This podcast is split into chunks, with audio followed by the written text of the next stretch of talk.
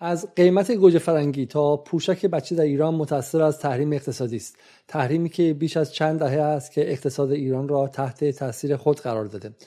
اما چند ماه گذشته اتفاق جدیدی هم افتاده و حملات اقتصادی آمریکا ابعادی وسیعتر گرفته و حالا گریبان روسیه با اقتصادی چند برابر اقتصاد ایران را هم گرفته. برای همین امشب در جدال بپرسیم آیا چرخش نظم جهانی و عبور از عصر تک قطبی آمریکا محور به عصر چند قطبی. به معنای پایان سلطنت دلار هم هست یا خیر. مهمان امشب من احمد صالحی پژوهشگر اقتصادی و پژوهشگر حوزه نظام پولی و مالی بین الملل است. این شما و این برنامه امشب جدال سهشنبه سیوم فروردین.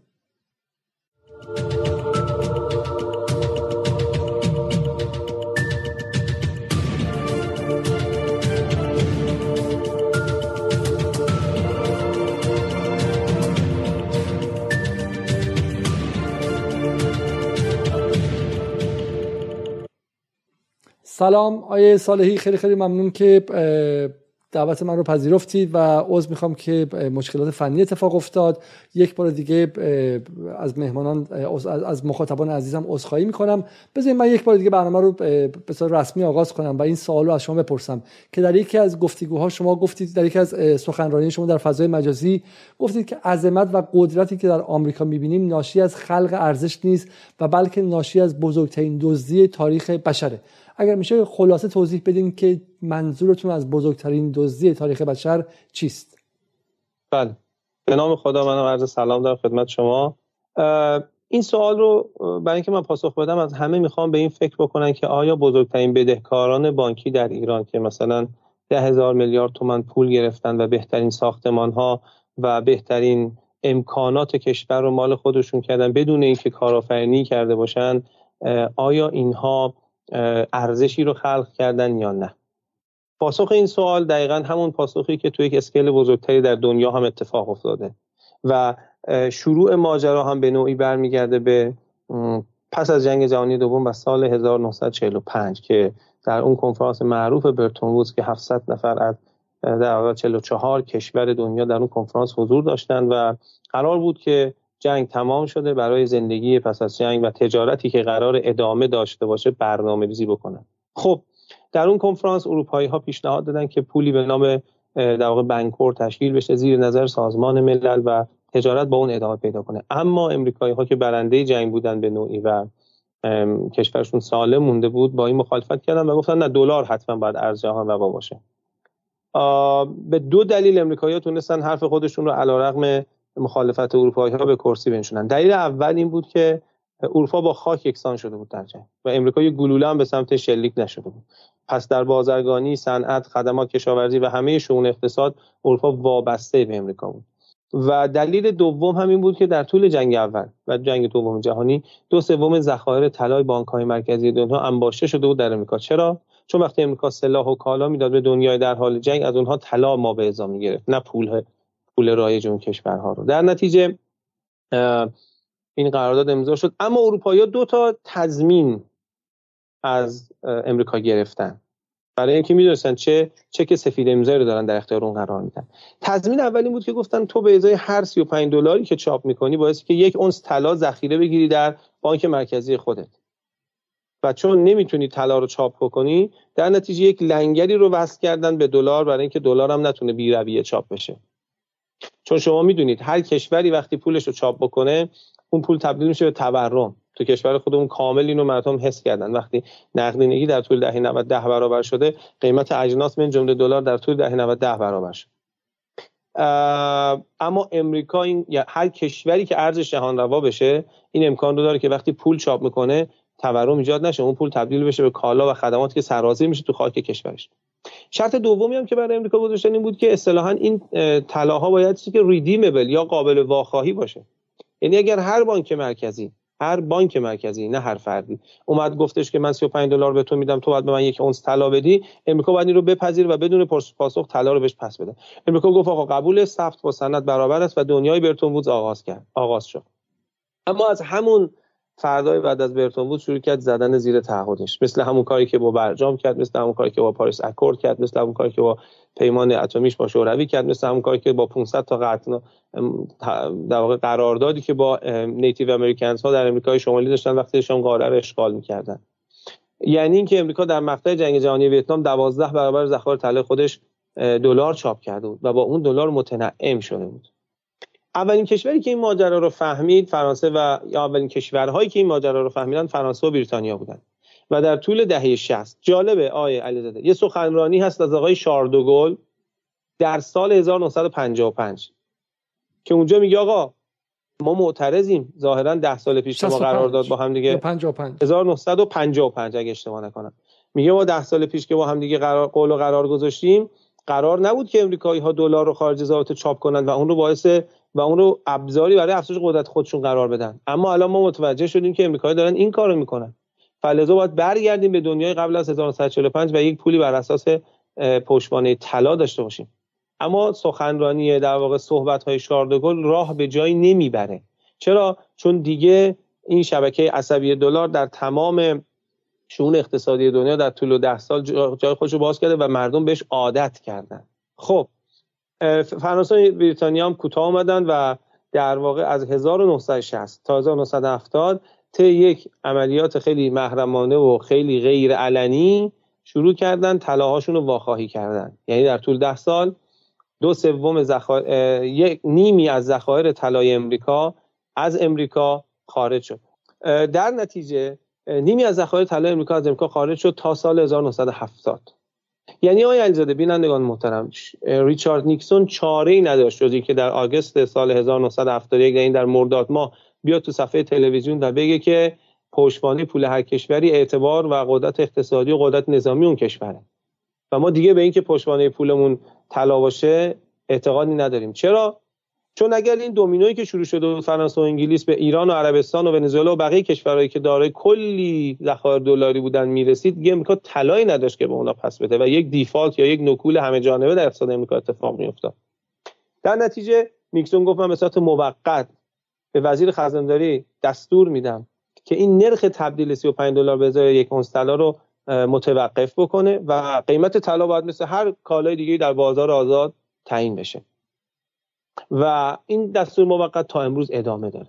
یعنی اون چیزی رو که غیر علنی زیرش زده بودن دیگه حالا علنی زدن زیرش. خب شما خودتون بذارید جای کشورها و دولت‌هایی که تو اون مثلا سی سال یعنی از 1945 تا 1971 تو اون 29 سال تو اون 25 6 سال کلی دلار ذخیره کردن. و حالا فهمیدن که این دلار رو پشتوانه طلا نداره.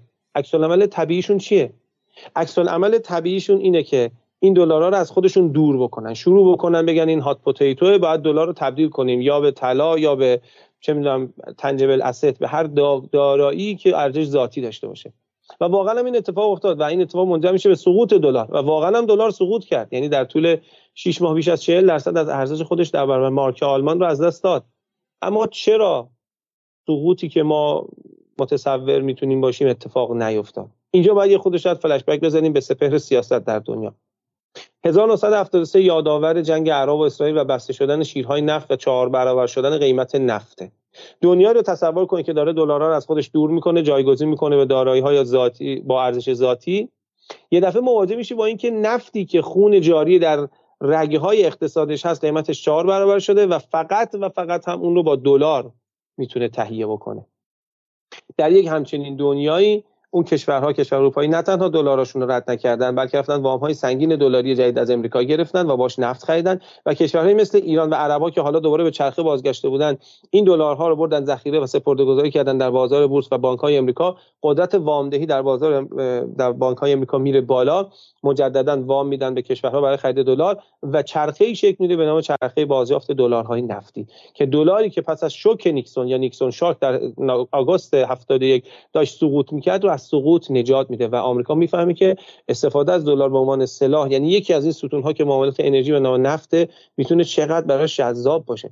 از اون روز آمریکا شروع می‌کنه آقای علیزاده به دیگه بدمستی کردن اصطلاحا یعنی بدون ضابطه دلار چاپ کردن و عدد و رقم های بسیار حیرت انگیز. یعنی اینکه شما میشنوید national debt یا بدهی ملی امریکا که در واقع تصاویری که داشتیم را می‌تونیم ببینیم در واقع بدهی ملی آمریکا یه سایتی هست به نام National Debt Clock که حدود سی تریلیون دلار در واقع بدهی امریکا هست در واقع. این بدهی بدهی کیه؟ پولیه که دولت امریکا چاپ کرده و در قالب در واقع وام و تسهیلات به بخش های عمومی خدمات داده به مردمش و کالا خدمات رو وارد خاک امریکا کرده. سی تریلیون دلار اجازه بدید من خدمت شما عرض بکنم که یعنی چقدر. چون مردم ما در همه ما در درک ارقام و اعداد بسیار بزرگ شاید عاجز باشیم.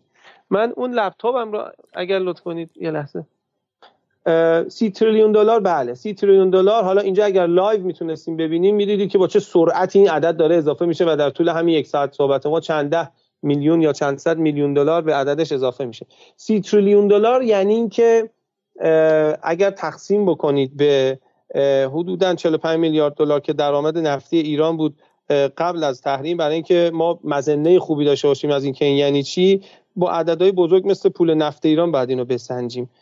یعنی یه چیزی حدود در واقع 666 سال سال بله 666 سال پول نفت ایران. شما فرض کنید همچین پول ما به مغولستان اگر بدیم در طول 80 سال آیا به یک land of opportunities یا به یک Mongolian dream تبدیل نمیشه به نظرم تبدیل میشه و اون وقت می‌تونه نخبه ها رو هم جذب کنه یعنی اگر شما می‌دید یه نخبه میره توی امریکا بلا فاصله در بعد ورود به اونجا در قالب تسهیلات انواع خودرو وام خونه همه چی بهش میدن یه جورایی می‌تونید مطمئن باشه که اون پولو دارن از در واقع جیب شما به اون نخبه میدن. خیلی خوب. پس حالا این تازه قسمت کوچیک ماجراست نکته جالبیه. من اینو فقط تکرار کنم. این خیلی حرف قشنگی بود. شما در واقع میگین که اگه آمریکن دریم داریم و رویای آمریکایی داریم که هر کسی می‌تونه از هر کشور جهان از ایران بلند شه بره اونجا وام بگیره خونه بخره ماشین بخره و غیره. عکسش هم تو اینستاگرام بذاره واسه پسر خاله دختر خالاش که تو ایران موندن به شکلی دلشون رو بسوزونه. از پول خود آمریکا نیست. از پول همین ایران و بقیه کشورهاست. درست؟ از پول از جیب به جیب شده. درست مردم دنیا. دقیقا از پول بقیه مردم دنیاست. چرا؟ به همون منطقی که اگر یک بدهکار بانکی ده هزار میلیارد تومانی در کشور ما داره بهترین جت شخصی داره یات شخصی داره نمی‌دونم ویلای شخصی تو بهترین نقطه لندن داره چه و چه و چه داره. از جیب مردم ما در اسفراین و زابل و تهران و جای دیگه داره خیر با همون منطق من این رو عرض می‌کنم دقیقا.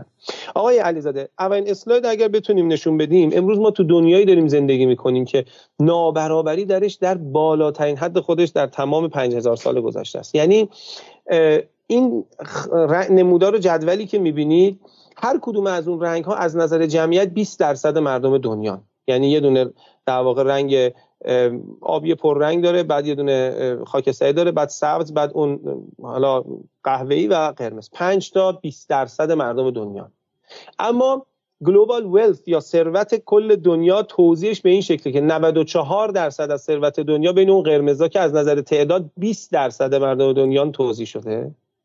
و فقط 6 درصد از ثروت دنیا بین همه اون 80 درصد دیگه توضیح شده ببینید ما باید تلاش من اینه که بتونم یک رابطه ریاضی برقرار کنم بین نظام پولی و مالی حاکم در قرن بیستم و همین یه دونه عکسی که شما اینجا می‌بینید چرا؟ چون 200 سال پیش در واقع کشورهای ثروتمند تنها 35 درصد ثروتمند بودن سه برابر ثروتمند بودن بر اساس آمار آکسفم که یک نهادی از این نظر سازمان ملل در کنیا که مربوط به آمارهای مربوط نابرابری در دنیا رو پخش می‌کنه. تنها سه برابر ثروتمند بودن 200 سال پیش. در 1960 35 برابر ثروتمند بودن. امروز 200 برابر ثروتمند بودن. و یک درصد از مردم دنیا حدود 43 درصد از ثروت دنیا رو در اختیار گرفتن. اینها اتفاق نیفتاده مگر به کمک امپراتوری دلار. اگر اسلاید دوم رو ببینیم در واقع یه جمله معروفی هست از آقای کنز که میگه که با این ابزار هست که در واقع دولت ها به صورت مخفیانه و unobserved یعنی مشاهده نشده در واقع می‌تونن دارایی و ثروت مردم رو مصادره بکنن و حتی یک نفر از هر یک میلیون هم این این رو نمی‌دونه. جالبه بدونید که ایالات متحده حالا ما ادامه توضیح خواهیم داد که در طول تاریخ خودش سه بار بانک مرکزی داشته. و دو بار بانک های مرکزی امریکا به دستور رؤسای جمهوری آمریکا دیسمنتل شدن یعنی منحل شدن. چرا؟ چون همون کاری که امروز امریکا داره با مردم دنیا می‌کنه رو با مردم خودشون می‌کردن و زشتی این کار اونقدر براشون بوی بدی داشت که اون حالا بالاخره قدرت سیاسی که اونجا بوده تشخیص داده که بایستی که اون بانک سیستم بانکداری مرکزی رو دیسمنتل بکنه. ارزم به خدمت شما که حالا آروم آروم بیایم سراغ این که این این این, این اسلاید هم اسلاید خیلی جالبیه. یعنی وقتی که ماهای چک می نویسیم باید تو حسابمون یک بالانس و یک موجودی وجود داشته باشه. اما وقتی فدرال رزرو یه چک می نویسه که چک های فدرال رزرو هم می‌دونید که برای کرونا یک چک 6 تریلیون دلاری نوشتن. 6 تریلیون دلار یعنی 6 هزار میلیارد دلار. که شما دیدید گفتن بله تو کرونا مردم آمریکا کار لازم نبود بکنن و دولت میبا حقوق می‌داد در خونشون اون پول رو داشتن از حالا نمیگیم من و شما. من و شما که عضو جامعه جهانی هستیم پرداخت می‌کردن نه لزوما ایران. همه مردم دنیا.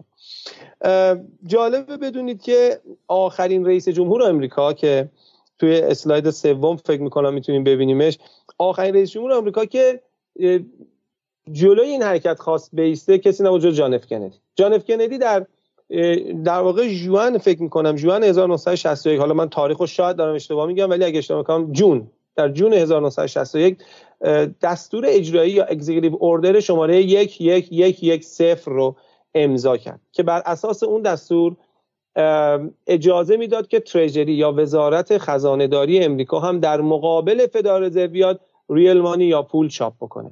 در مقابل فدرال یعنی چی؟ بله. فدرال رزرو جز از دولت امریکا نیست. همه هم شنیدیم. به عنوان یک option همیشه مطرح کردن به نام استقلال بانک مرکزی. اما جالبه بدونید که فدرال یک شرکت سهامی خاصه یعنی dividends یا توزیع سهام انجام میده. یعنی شما اگه در کتاب اول شماره تلفن های واشنگتن برید دنبال شما تلفن فدرال بگردید در بخش governmental sector شما تلفنشو پیدا نمی‌کنید. در بخش private sector شما تلفنشو پیدا می‌کنید. و هیچ قانون فدرالی در آمریکا نمی‌تونه قوانین فدرال رو نقض بکنه. و اون ذخیره فدرال که گفته میشه 8100 تن طلای امریکا در اونجا قرار داره جالبه بدونید که هیچ یک از شهروندان امریکایی هیچ یک از اعضای مجلس امریکا هیچ یک از اعضای اف بی آی سی آی ای هیچ یک از اعضای سنا هیچ یک از اعضای Supreme Court یا دادگاه عالی امریکا حق ندارن وارد فدرال بشن بدون اجازه سهامداران فدرال سهامداران فدرال کی هستن؟ یه داستان بسیار جذابیه تشکیل فدرال که مربوط میشه به در واقع Jekyll Island. جزیره به نام جکیل در سواحل جنوب شرقی امریکا در جورجیا که تفرجگاه تابستانی میلیونرهای یا میلیاردرهای امریکا در اون موقع بوده در سال 1910 کتابی با همین نام به نام A Creature from the Jekyll Island توسط آقای جی ادوارد گریفن یکی از بزرگترین متفکرین امریکایی نوشته شده که بی بالای 100 بار تجدید چاپ شده. کتاب بسیار قطوری هم هست که تاریخ پولی قرن بیستم رو توضیح میده. تمام میلیاردرهای امریکا توی این جزیره جمع میشن به مدت یک هفته و اونجا با اسامی مستعارم میان. یعنی این داستان هایی که بعدا به فراماسونری و این چیزا همه معروف شد ریشش از اونجا نشأت می‌گیره. و اونجا قانون یا درفت و پیشنویس قانون تشکیل فدرال رو می نویسن با سهامداری همون 13 تا خانواده یعنی راکفلر ها، راثچایلد ها، مورگان ها و پولدارای امریکا. و بعد این قانون می‌برن توسط از نماینده‌هایی که تو جمعشون بودن آقای اولریچ میدن به وودرو ویلسون اون موقع رئیس جمهور بوده. و اینها میگن به جای اینکه با هم رقابت بکنیم چون تا قبل از اون بانک های امریکا هر کدوم برای خودشون دلار خودشون رو داشتن هرکی سیستم بانکی خودش داشت گفتن یک سیستم فدرال رزرو درست می‌کنیم. اسمش هم می‌ذاریم فدرال که مردم فکر کنن ملی و یه اصطلاحی توی امریکا هست که میگن do not let the name federal fool you. یعنی اجازه نده که کلمه ملی تو رو گول بزنه کلمه فدرال. اصلا فدرال نیست بانک مرکزی امریکا و در واقع از اون تاریخ فدارزه متولد میشه. و شاید اینکه دیگه دیسمنتل نشدم دلیلش اینه که حالا وقتی ارز جهان روا شد دلار از 1945 دیگه فدرال رزرو مردم امریکا رو غارت نمی‌کنه. یعنی یک سیستمی شده که مردم امریکا میشن بخش کوچکی از جامعه دنیا و حالا جامعه دنیا رو به نفع مردم آمریکا غارت می‌کنه. اگه ما اسلاید شماره یه خود شبیه یه خود شبیه مدارس غیر انتفاعیه که اسمشون غیر انتفاعیه خب ولی مدارس خصوصی. تو انگلیس هم تو انگلیس هم به مدارس پولی میگن که public school مدارس ملی و عمومی در حالی که هیچ عمومی نیستش و و هم, مثل صندوق قرض الحسنه و غیره. اینکه میگید جالبه که اسم فدرال برای خود من هم که فدرال بودنش ما همیشه فکر می‌کنیم که متعلق به دولت فدراله. به هیچ وجه. دقیقا سهامدار داره و تو اساسنامه‌اش اومده تو وبسایتش هم اومده که سهام شیر می‌کنن یعنی دریوتیو شیر می‌کنن در انتهای سال مالیشون. فقط اگه صدا و تصویر خوب نیست بیننده ها لطفا باز کامنت بدن من هنوز استرس شما دیگه اصلا کاملا کاملا تمرکز کنید اون مسئله فنی رو دیگه بذارین کنار لطفا. بله بله چشم ارزم به خدمت شما که اگر اسلاید شماره چهار بعدی اسلاید بعدی رو ببینیم اون عدد سی تریلیون دلاری که الان دیدیم تو اسلاید بعدی رسیده به عدد در واقع اگه یه کمی می‌تونید زوم بکنید اگه نمی‌تونم من میگم. اون عدد 88 تریلیون دلار. این نمودار داره عدد 88 تریلیون دلار نشونه این یعنی چی؟ ببینید بدهی ملی یا نشنال دت پولی هست که توسط فدرال رزرو ایجاد شده و در اختیار بخش‌های عمومی دولت امریکا قرار گرفته. نه همون اسلاید قبلی لطفا. همون اسلاید قبلی نه نه همون اسلاید قبلی این نیست. آره همون اسلاید قبلی رو ببینیم این نمودار رو دوستان حالا خودشون هم می‌تونن چک بکنن. بدهی نشنال دت 30 تریلیون دلار هست. اما اگر شما all sectors debt یعنی بدهی تمام بخش ها رو سرچ بکنید در در واقع سایت فرد که سایت فدرال رزرو آمریکا دقیقا همین نمودار. All sectors debt securities and loans. Liabilities بلا. به عدد حیرت انگیز 88 تریلیون دلار می‌رسید. 88 تریلیون دلار آقای علیزاده یعنی یه چیز حدود معادل درآمد نفت ایران در طی 2000 سال. ببینید اون 30 تریلیون دلار در اختیار بله این عدد 80 تریلیون گوشه بالا سمت چپ تصویر زیر اونجا که نوشته آل سکتور شما می‌تونید ببینید. نشنال دت پولی هستش که در اختیار بخش عمومی امریکا قرار می‌گیره در اختیار دولت امریکا قرار می‌گیره بدهی ملیشونه. اما شما می‌دونید که عمده اقتصاد خب بالاخره نظام سرمایه‌داری در بخش خصوصیه برعکس ایران که عمده اقتصاد دولتیه. بدهی کل امریکا یعنی تمام تعهداتی که در درمان در نمی‌دونم شرکت های خصوصی خانواده ها household به اضافه national debt همه اینا رو هم دیگه به شما بریزید به این عدد 88 تریلیون دلار می‌رسید که معادل 2000 سال درآمد نفتی یعنی اگر ما از زمان مثلا هخامنشیان یا اگر شما کنم اشکانیان میشه به همین اندازه‌ای که قبل از تحریم نفت میفروختیم بفروشیم و پولش رو ذخیره بکنیم میشه این پولی که امریکا در طول 100 سال گذشته به واسطه گروگان گرفتن یعنی اون vacuum of power ی که بعد از جنگ جهانی دوم به وجود اومد و امریکا شد ارز جهان روا تونسته خرج بکنه و با این پول هم نیروی انسانی هم مواد اولیه و هم کالا رو وارد خاک امریکا بکنه. و این عظمتی از قدرت و ثروت که ما می‌بینیم خلق بکنه که انصافا خود منم گاهی اوقات وقتی به امریکا به امریکا نگاه می‌کنم یه موش درسته در اون لحظه تو دهنم جا میشه. اینقدر که حیرت انگیز این عظمتی که ایجاد شده. این تصویر خیلی جالبه. پول چاپ کردن و اصطلاحا deficit spending پدیده ای بوده که از پنج هزار سال پیش بشر داشته این انجام میده. یعنی امپراتوری یونان و امپراتوری مصر این داره امپراتوری یونان رو نشون میده که وقتی دو هزار تا سکه طلا در قالب مالیات می‌گرفتن ذوب می‌کردن و به اندازه همون دو هزار تا سکه مس قاطی می‌کردن و چهار هزار تا سکه جدید ضرب می‌کردن. یعنی انگار که داشتن پول چاپ می‌کردن. و آروم و در واقع دولت ها درآمد کمی دارن هزینه هاشون رو ولی می‌برن بالا و در قالب deficit spending یا اصطلاحا هزینه کرده با ایجاد بدهی هزینه‌هاشون رو پوشش میدن. و جالب این سکه هایی که ضرب می‌کردن چون مسخاتیش می‌شد این رفته رفته رنگش سیاه می‌شد و این اصطلاحی که شما میگید فلان چیز یه پول سیاه نمیارزه از همین ماجرا داره میاد. خب حالا میایم جلو تا می‌رسیم به نقطه پس یه نقطه عطف 1900 دقیقا همین اسلام یه نقطه عطف 1911 تشکیل فدرال در 1910 اون جلسه و 1913 تشکیل فدرال یه نقطه عطف 1945 که دلار میشه ارز جهان روا بدمستی امریکا در چاپ بسیار شدید دلار تا جنگ ویتنام. نقطه عطف بعدی 1971 که اعلام رسمی و عمومی کردن که کسی به خاطر دلارش نیاد از ما طلا بخواد. طلا ما به کسی نمیدیم. و دیگه این دنیا ادامه پیدا کرد. فروپاشی شوروی هم بهشون کمک کرد. اومدیم جلو تا سال 2008 که حالا از اینجا قضیه بسیار جذاب و شیرین میشه. اما این اسلاید رو من آماده کردم می‌خوام بگم که کل این امپراتوری اگر ما بخوام بگیم روی چه ستونهایی استوار شده روی این چهار تا ستونیه که می‌بینیم. من به ترتیب از سمت راست خودم این چیزی که تو تصویرم می‌بینم اگه بخوام بگم میشه ذخایر ارزی یعنی وقتی کشورها تمایل دارن بانک های مرکزیشون ذخایر قلکشون میشه دلار ما 40 سال نفت میفروشیم 20 سال نفت میفروشیم. پولش رو در قالب 20 30 40 50 100 میلیارد دلار ذخیره ارزی در حسابهای انگلیس و سوئیس نگه میدیم که حتی بهش دستم نمی‌تونیم بزنیم. یه سری پالس دیجیتالیه. چون شما می‌دونید دلار حتی پول جوهر و کاغذ هم نمیده دیگه. 90 در واقع 2 الی 3 درصد دلارایی که در عالم وجود داره پرینتد مانی یا دلار کاغذیه. 98 درصدش پالس دیجیتالیه که ما حتی بهش دستم نمی‌تونیم بزنیم. پس تا زمانی که بانک های مرکزی این تمایل رو دارن که ذخایر ارزششون رو در قالب دلار نگهداری بکنن هژمونی و امپراتوری دلار پابرجا باقی خواهد ماند. مهمترین ستون یکی از مهمترین ستون های دیگه در واقع معاملات انرژی در رأسش معاملات نفت هست. چون بزرگترین معاملات مثل معاملات precious metal commodity غیره و غیره که در رأسش میشه معاملات انرژی و معاملات نفت با دلار انجام میشه. مثل همون پدیده سال 1973 این این داستان هم می‌تونه به شدت کمک بکنه به حفظ امپراتوری و هژمونی دلار. ستون سوم WTO و تجارت جهانی هست. ببینید تا قبل از 1960 و 1950 که آقای میلتون فریدمن اون کتاب معروفش به نام Free to Choose یا Freedom of Choice حق انتخاب آزاد رو بنویسه و نوبل اقتصاد بگیره تجارت local بود. یعنی شهروند ایرانی اگه می‌خواست مثلا پرتغال بخره از تولید کننده ایرانی می‌خرید و شهروند پاکستانی هم اگه می‌خواست سیب بخره از تولید کننده پاکستانی می‌خرید. میلتون فریدمن اومد گفتش که آقا چرا این کار می‌شد؟ چون دولت ها تعرفه گذاشته بودن رو مرزها. تعرفه شما وقتی می‌ذاری پرتغال پاکستانی وقتی میاد ایران نمی‌تونه رقابت بکنه با تولید کننده ایرانی. ولو کیفیت و قیمتش هم بهتر باشه.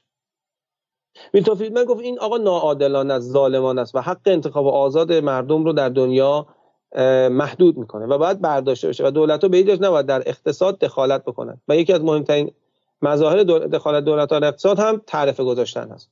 پس تعرفه برداشته شد و تجارت جهانی شد. خب چه اتفاقی افتاد؟ حالا من میرم پرتغال رو از پاکستان می‌خرم. پاکستانی سیب رو از ایران می‌خره. خب خیلی خوبه. ظاهرش خیلی خوبه. در زرورق زیبایی به نام حق انتخاب آزاد. اما آقای علیزاده در باطن خودش دقت بکنید. تا دیروز شهروند پاکستانی برای خرید سیب از پاکستان روپیه پاکستان رو پرداخت می‌کرد و شهروند ایرانی هم برای خرید در واقع پرتغال ریال ایران رو پرداخت می‌کرد. ولو گرونتر یه کمی می‌خرید اما از الان که قرار شده جهانی با هم دیگه معامله کنن باید با دلار اون سیب از ایران بخره ما با دلار پاکستان از پرتغال رو از پاکستان بخریم. خب این نتیجه چی میشه؟ نتیجهش این میشه که در واقع حجم نیاز به دلار به شدت در دنیا افزایش پیدا می‌کنه. ما تو این پژوهشی که انجام دادیم نشون دادیم که 345 برابر شد از 1960 که اون تئوری اقتصاد آزاد میلتون فریدمن و جهانی شدن اقتصاد شروع شد تا امروز. 345 برابر. یعنی از 1945 تا 1960 امریکا داشت کیف می‌کرد به خاطر دلاری که چاپ می‌کرد. بذار من یه مثال بزنم تا کامل جا بیفته. ببینید فرض کنید نیجریه می‌خواد از برزیل در واقع بره چیز بخره بره از برزیل قهوه بخره چون خودش نداره. جاش باید به برزیل دلار بده. خب دلار از کجا باید به دست بیاره؟ باید یه چیزی به آمریکا چون آمریکا که رایگان دلار رو به کسی نمیده. پس نیجری باید یه چیزی مثل نفت به دلار به آمریکا صادر کنه آمریکا پرینترش رو روشن کنه و به نیجریه دلار بده. ببینید به همین سادگی به همین سادگی. یعنی به ازای هر معامله جهانی که توی امریکا توی دنیا انجام میشه یا به عبارت دیگه به ازای هر دلاری که در خارج از امریکا وجود داره یه کالایی که ارزش ذاتی داره که ممکنه یه نخبه نیرو انسانی بوده باشه وارد خاک امریکا شده. چون امریکا دلار رو رایگان به هیچ کسی نمیده. اما تا 1960 که تجارت جهانی بشه نیازها فقط local بود. کشورها چیزایی که نداشتن رو از امریکا از, خارج می‌گرفتن. به اون اندازه نیاز به دلار داشتن. یعنی نیجریه برای قهوه باید از برزیل ابتیاع می‌کرد به دلار نیاز داشت. بقیه نیازاشو رو local تامین می‌کرد. اما وقتی تجارت جهانی شد همه همه چیز رو از هم خریدن حجم نیاز به دلار در دنیا 345 برابر شد. و شما می‌دونید که چه انتفاع بزرگی می‌تونه سرشار بکنه به امریکا. خب این تا اینجا نمودار سعودیه. به قول آقای جی ادوارد گریفن میگه که همون کسی که نویسنده کتاب A Creature from the Jekyll Island یا موجودی از جزیره جکیل که منظورش همین فدار هست میگه که در واقع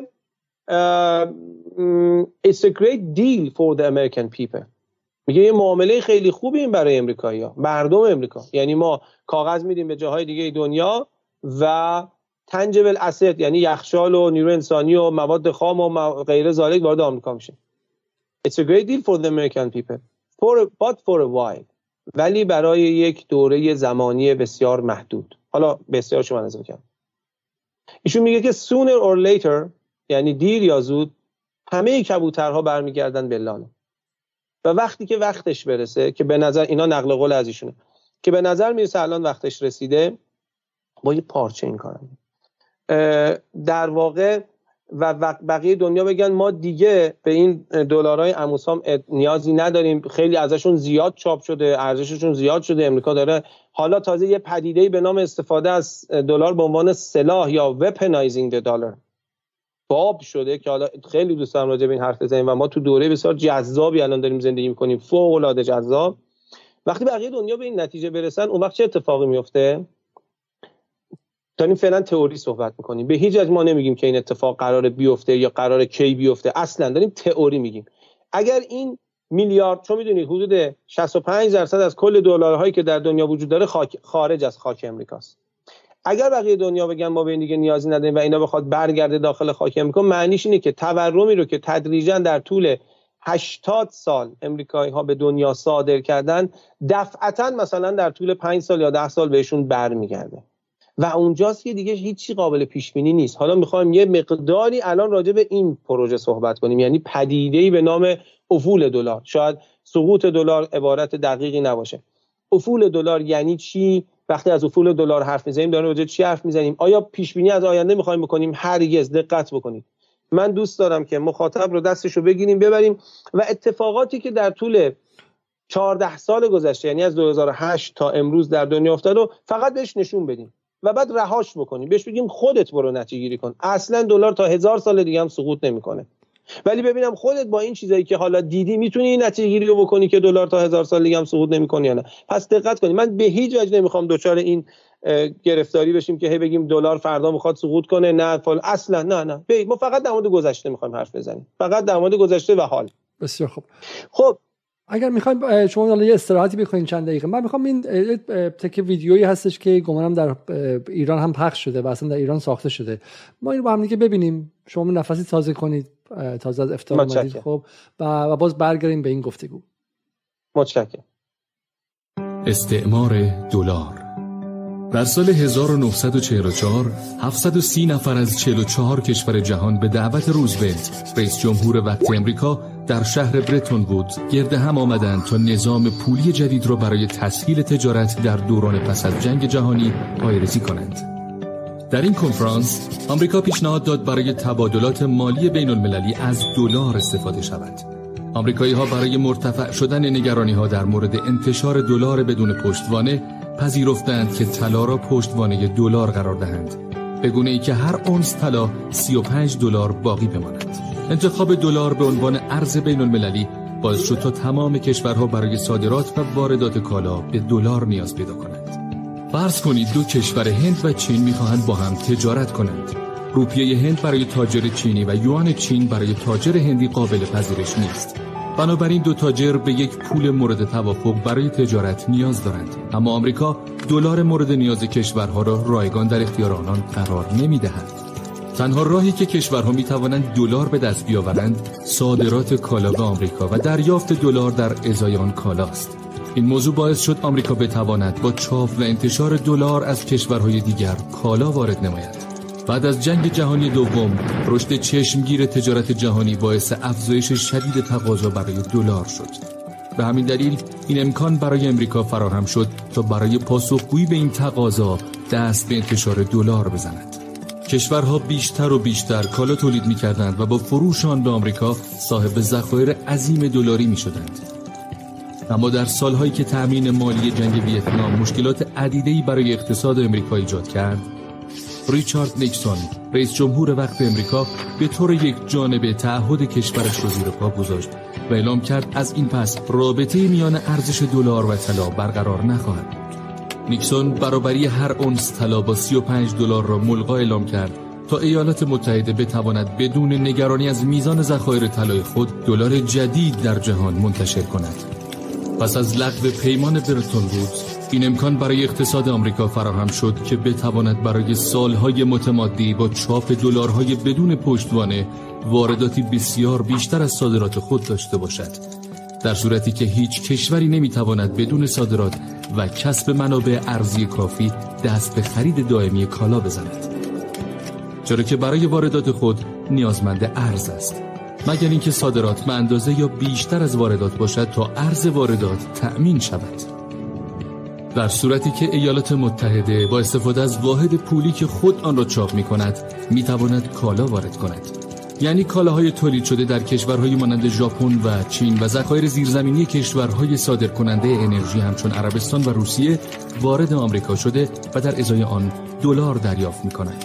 انتشار بدون پشتوانه دلار باعث ایجاد تورم و کاهش ارزشان شد تا جایی که قیمت طلا از 35 دلار به حدود 1300 دلار در هر اونس رسید اما همچنان دلار نقش اساسی در تجارت جهانی دارد از زمان برچیده شدن نظام پایه طلا کشورهای دارنده ذخایر دلاری از این کارشکنی امریکا متضرر شدند اما برای آنکه دارایی های دلاریشان به کلی نابود نشود مانع از برچیده شدن و بیاعتبار شدن دلار می شود. اما کشورهای اروپایی بیکار ننشستند و برای اینکه بیش از این بر ذخایر دلاریشان افزوده نشود و به منظور بهرهمندی از مزیتی که تنها امریکا از آن بهره می‌برد با ایجاد واحد پولی اروپایی باعث شدند که سهم قابل ملاحظه از تجارت بین الملل با یورو انجام گیرد در سالهای اخیر کشورهای زیادی به دنبال کاهش نقش دلار در تجارت خارجی خود هستند و به جای دلار از ارزهای ملی خود استفاده می کنند. ادامه این روند می تواند منجر به تضعیف دلار و پایان استعمار دلار شود. خب یک بار دیگه سلام عرض می‌کنم خدمت مخاطبان عزیز. بحث دلار زدایی رو ادامه میدیم. در این ویدیویی که دیدیم و به نظر من تصویر خیلی خوبی بود متاسفانه من به اسم سازندش رو پیدا نکردم که بهشون لینک بدم و تشکر کنم ازشون. اما چند تا نکته اساسی در اینجا گفته شد. نکته اول این که خب خود شما هم گفتین از زمان شارل دوگل که حالا ما ویدیویی هم از سخنرانی معروف شارل دوگل در سال 1965 داریم که می‌تونیم پخش کنیم و پخش کنیم که در ادامه برنامه. بحث دلار زدایی مطرح بوده. بحث دلار زدایی بحث به شکلی امروز و دیروز و یه آدم چم زده آمریکایی اینجا و یه آدم به شکلی در روسیه و غیره نیستش. الان از همون زمانی که دلار ارز جهانی شده بحث دلار زدایی مطرح بوده. اما این اتفاق نیفتاده. اون چیزی که شما در این نیم ساعت اول برنامه گفتی و در همین ویدیو هم ما دیدیم اینی خود درست یا غلط آمریکا سرنوشت و تقدیر خودش رو به این قضیه گره زده. درسته؟ و به عبارتی لات محل با چاقوها و قمه ها و تفنگ های فراوانی در خونش حالا اصلا کار اشتباهی کرده کار درستی کرده. یه موقعش به جنگ سرد مربوط بوده یه قسمتش به بحث جنگ ویتنام مربوط بوده. مسائل مختلف پولا رو گرفته خورده تورمش هم صادر کرده و الان همین که شما گفتی اگر دلار زدایی انجام شه اگر افول دلار انجام شه برای آمریکا افول نسبی قدرت نیست. یک فاجعه تمام ایاره برای همین نخواهد گذاشته این اتفاقی بیفته. درست فهمیدم من؟ کاملا. ببینید به همین دلیل هست که حملات بسیار زیادی شده و ناموفق بوده. ببینید وقتی که رئیس جمهور آمریکا با حذف فیزیکی اون رو من با عنوان پلتفرم ما اون بحث ممکنه تئوری والا توطئه باشه ممکن نباشه ما چون اسناد نداریم به عنوان فکت اون رو نمی‌تونیم بپذیریم. یک تئوری بله. در کنار تئوری های فراوان دیگه. موافقم. موافقم. یه تئوری دیگه هم میشه بیان کرد. ببینید صدام وقتی که در 1990 به کویت حمله کرد و بالاخره می‌تونست امریکا اون روز برش داره ولی در 2003 که هیچ ربطی نداشت نه القاعده به صدام و نه آقای هانس بلیکس تونسته بود سلاح کشتار جمعی تو عراق پیدا کنه. آقای کالین پاول یه لپتاپ مثل این لپتاپ من و شما برد توی شورای امنیت نشون داد. عکس 3D و انیمیشن گفت این های کشتار جمعی صدام پشت این های portable بوده و به این دلیل هانس نتونسته اونا رو پیدا بکنه. همه فکر کردن شوخی داره می‌کنه ولی شوخی نمی‌کرد. از جلسه اومد بیرون و به عراق حمله کردن. چرا؟ چون اروپایی ها فهمیده بودن که چه کلاهی سرشون رفته. به حال دنیای جنگ سرد هم مناسبات جنگ سرد توش در واقع حاکم بود و در واقع اولویت ها چیزای دیگری بود. و هم اینکه اروپایی ها خودشون وابسته امریکا بودن. ببین اروپا هم اول از همون روزهای ببینید خیلی اینو یادم رفت جنگ عراق الان خیلی پرش کردین شما. جنگ عراق به اروپا و به دلار چه ربطی داشتش؟ درست میگین. اجازه بدید صدام حسین در واقع از سال 99 که یورو متولد شد در سال 2001 اعلام کرد که من می‌خوام نفتم رو به یورو بفروشم. یعنی به یکی از اون ستونهای اون اسلایدی که گفتیم چهار تا ستونی که امپراتوری دلار روش استوار شده حمله کرد. و علیرغم اینکه القاعده هیچ ربطی بهش نداشت سال کشتار جمعی هم پیدا نشده بود حذف فیزیکی شد. اینم تئوری البته من میپذیرم. ولی وقتی تکرار میشه مثلا قذافی.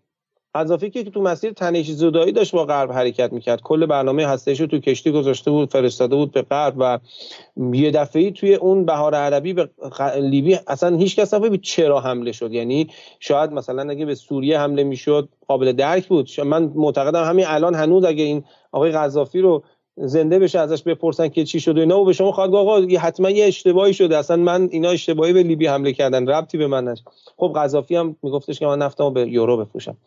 یورو مسیری رو طی کرد که در واقع نمیده. برای اینکه در خط مقدم حمله به قذافی سارکوزی و فرانسه بود که قاعدتا باید طرف فرانسه ای که از همون روز اول مخالف سلطنت دلار بود و این با اون حرف قبل شما نمی‌خواد چرا با فرانسه اینو اینو به لیبی حمله کنه خودش منتفع می‌شد از آره آره اینا تئوریه. من روی اینا پافشاری نمی کنم اینا رو می‌تونیم تو برنامه دیگه وارد جزئیاتش بشیم. امروز می‌خوام اون پیام اصلی منتقل کنم. راجع به اینا من نکاتی دارم. ولی این رو شما مراعا بگذارید. من میپذیرم. به عنوان یک تئوری.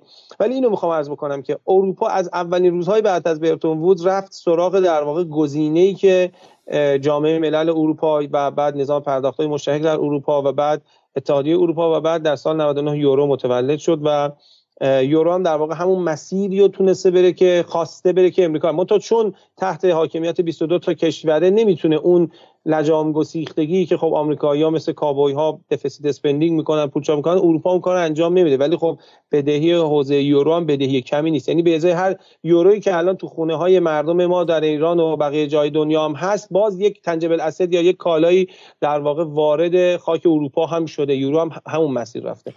نکتم چی بود؟ نکتم این بود که آیا چون در پایان این ویدیو هم به یورو اشاره شد آیا یورو هم همین کارو کرده؟ پس و یورو هم آیا تورمش بله. صادر کرده؟ بله. با نسبت با نسبت بسیار کمتری. بله حدود الان عدد رو حفظ نیستم ولی فکر کنم حدود 15 16 یورو هم بدهی حوزه یورو هست. اینجوری شما تصور کنید هر قدر که دلار تو خونتون دارید قبلش کالای وارد آمریکا شده هر جای دنیا این دلار هست. هر قدر هم یورو خارج از اروپا هست کالا وارد اروپا شده. و کاغذ رفته جاش نشسته تو بقیه جاهای دنیا. و این خب یه, مص... یه در واقع معامله خیلی پرسودیه.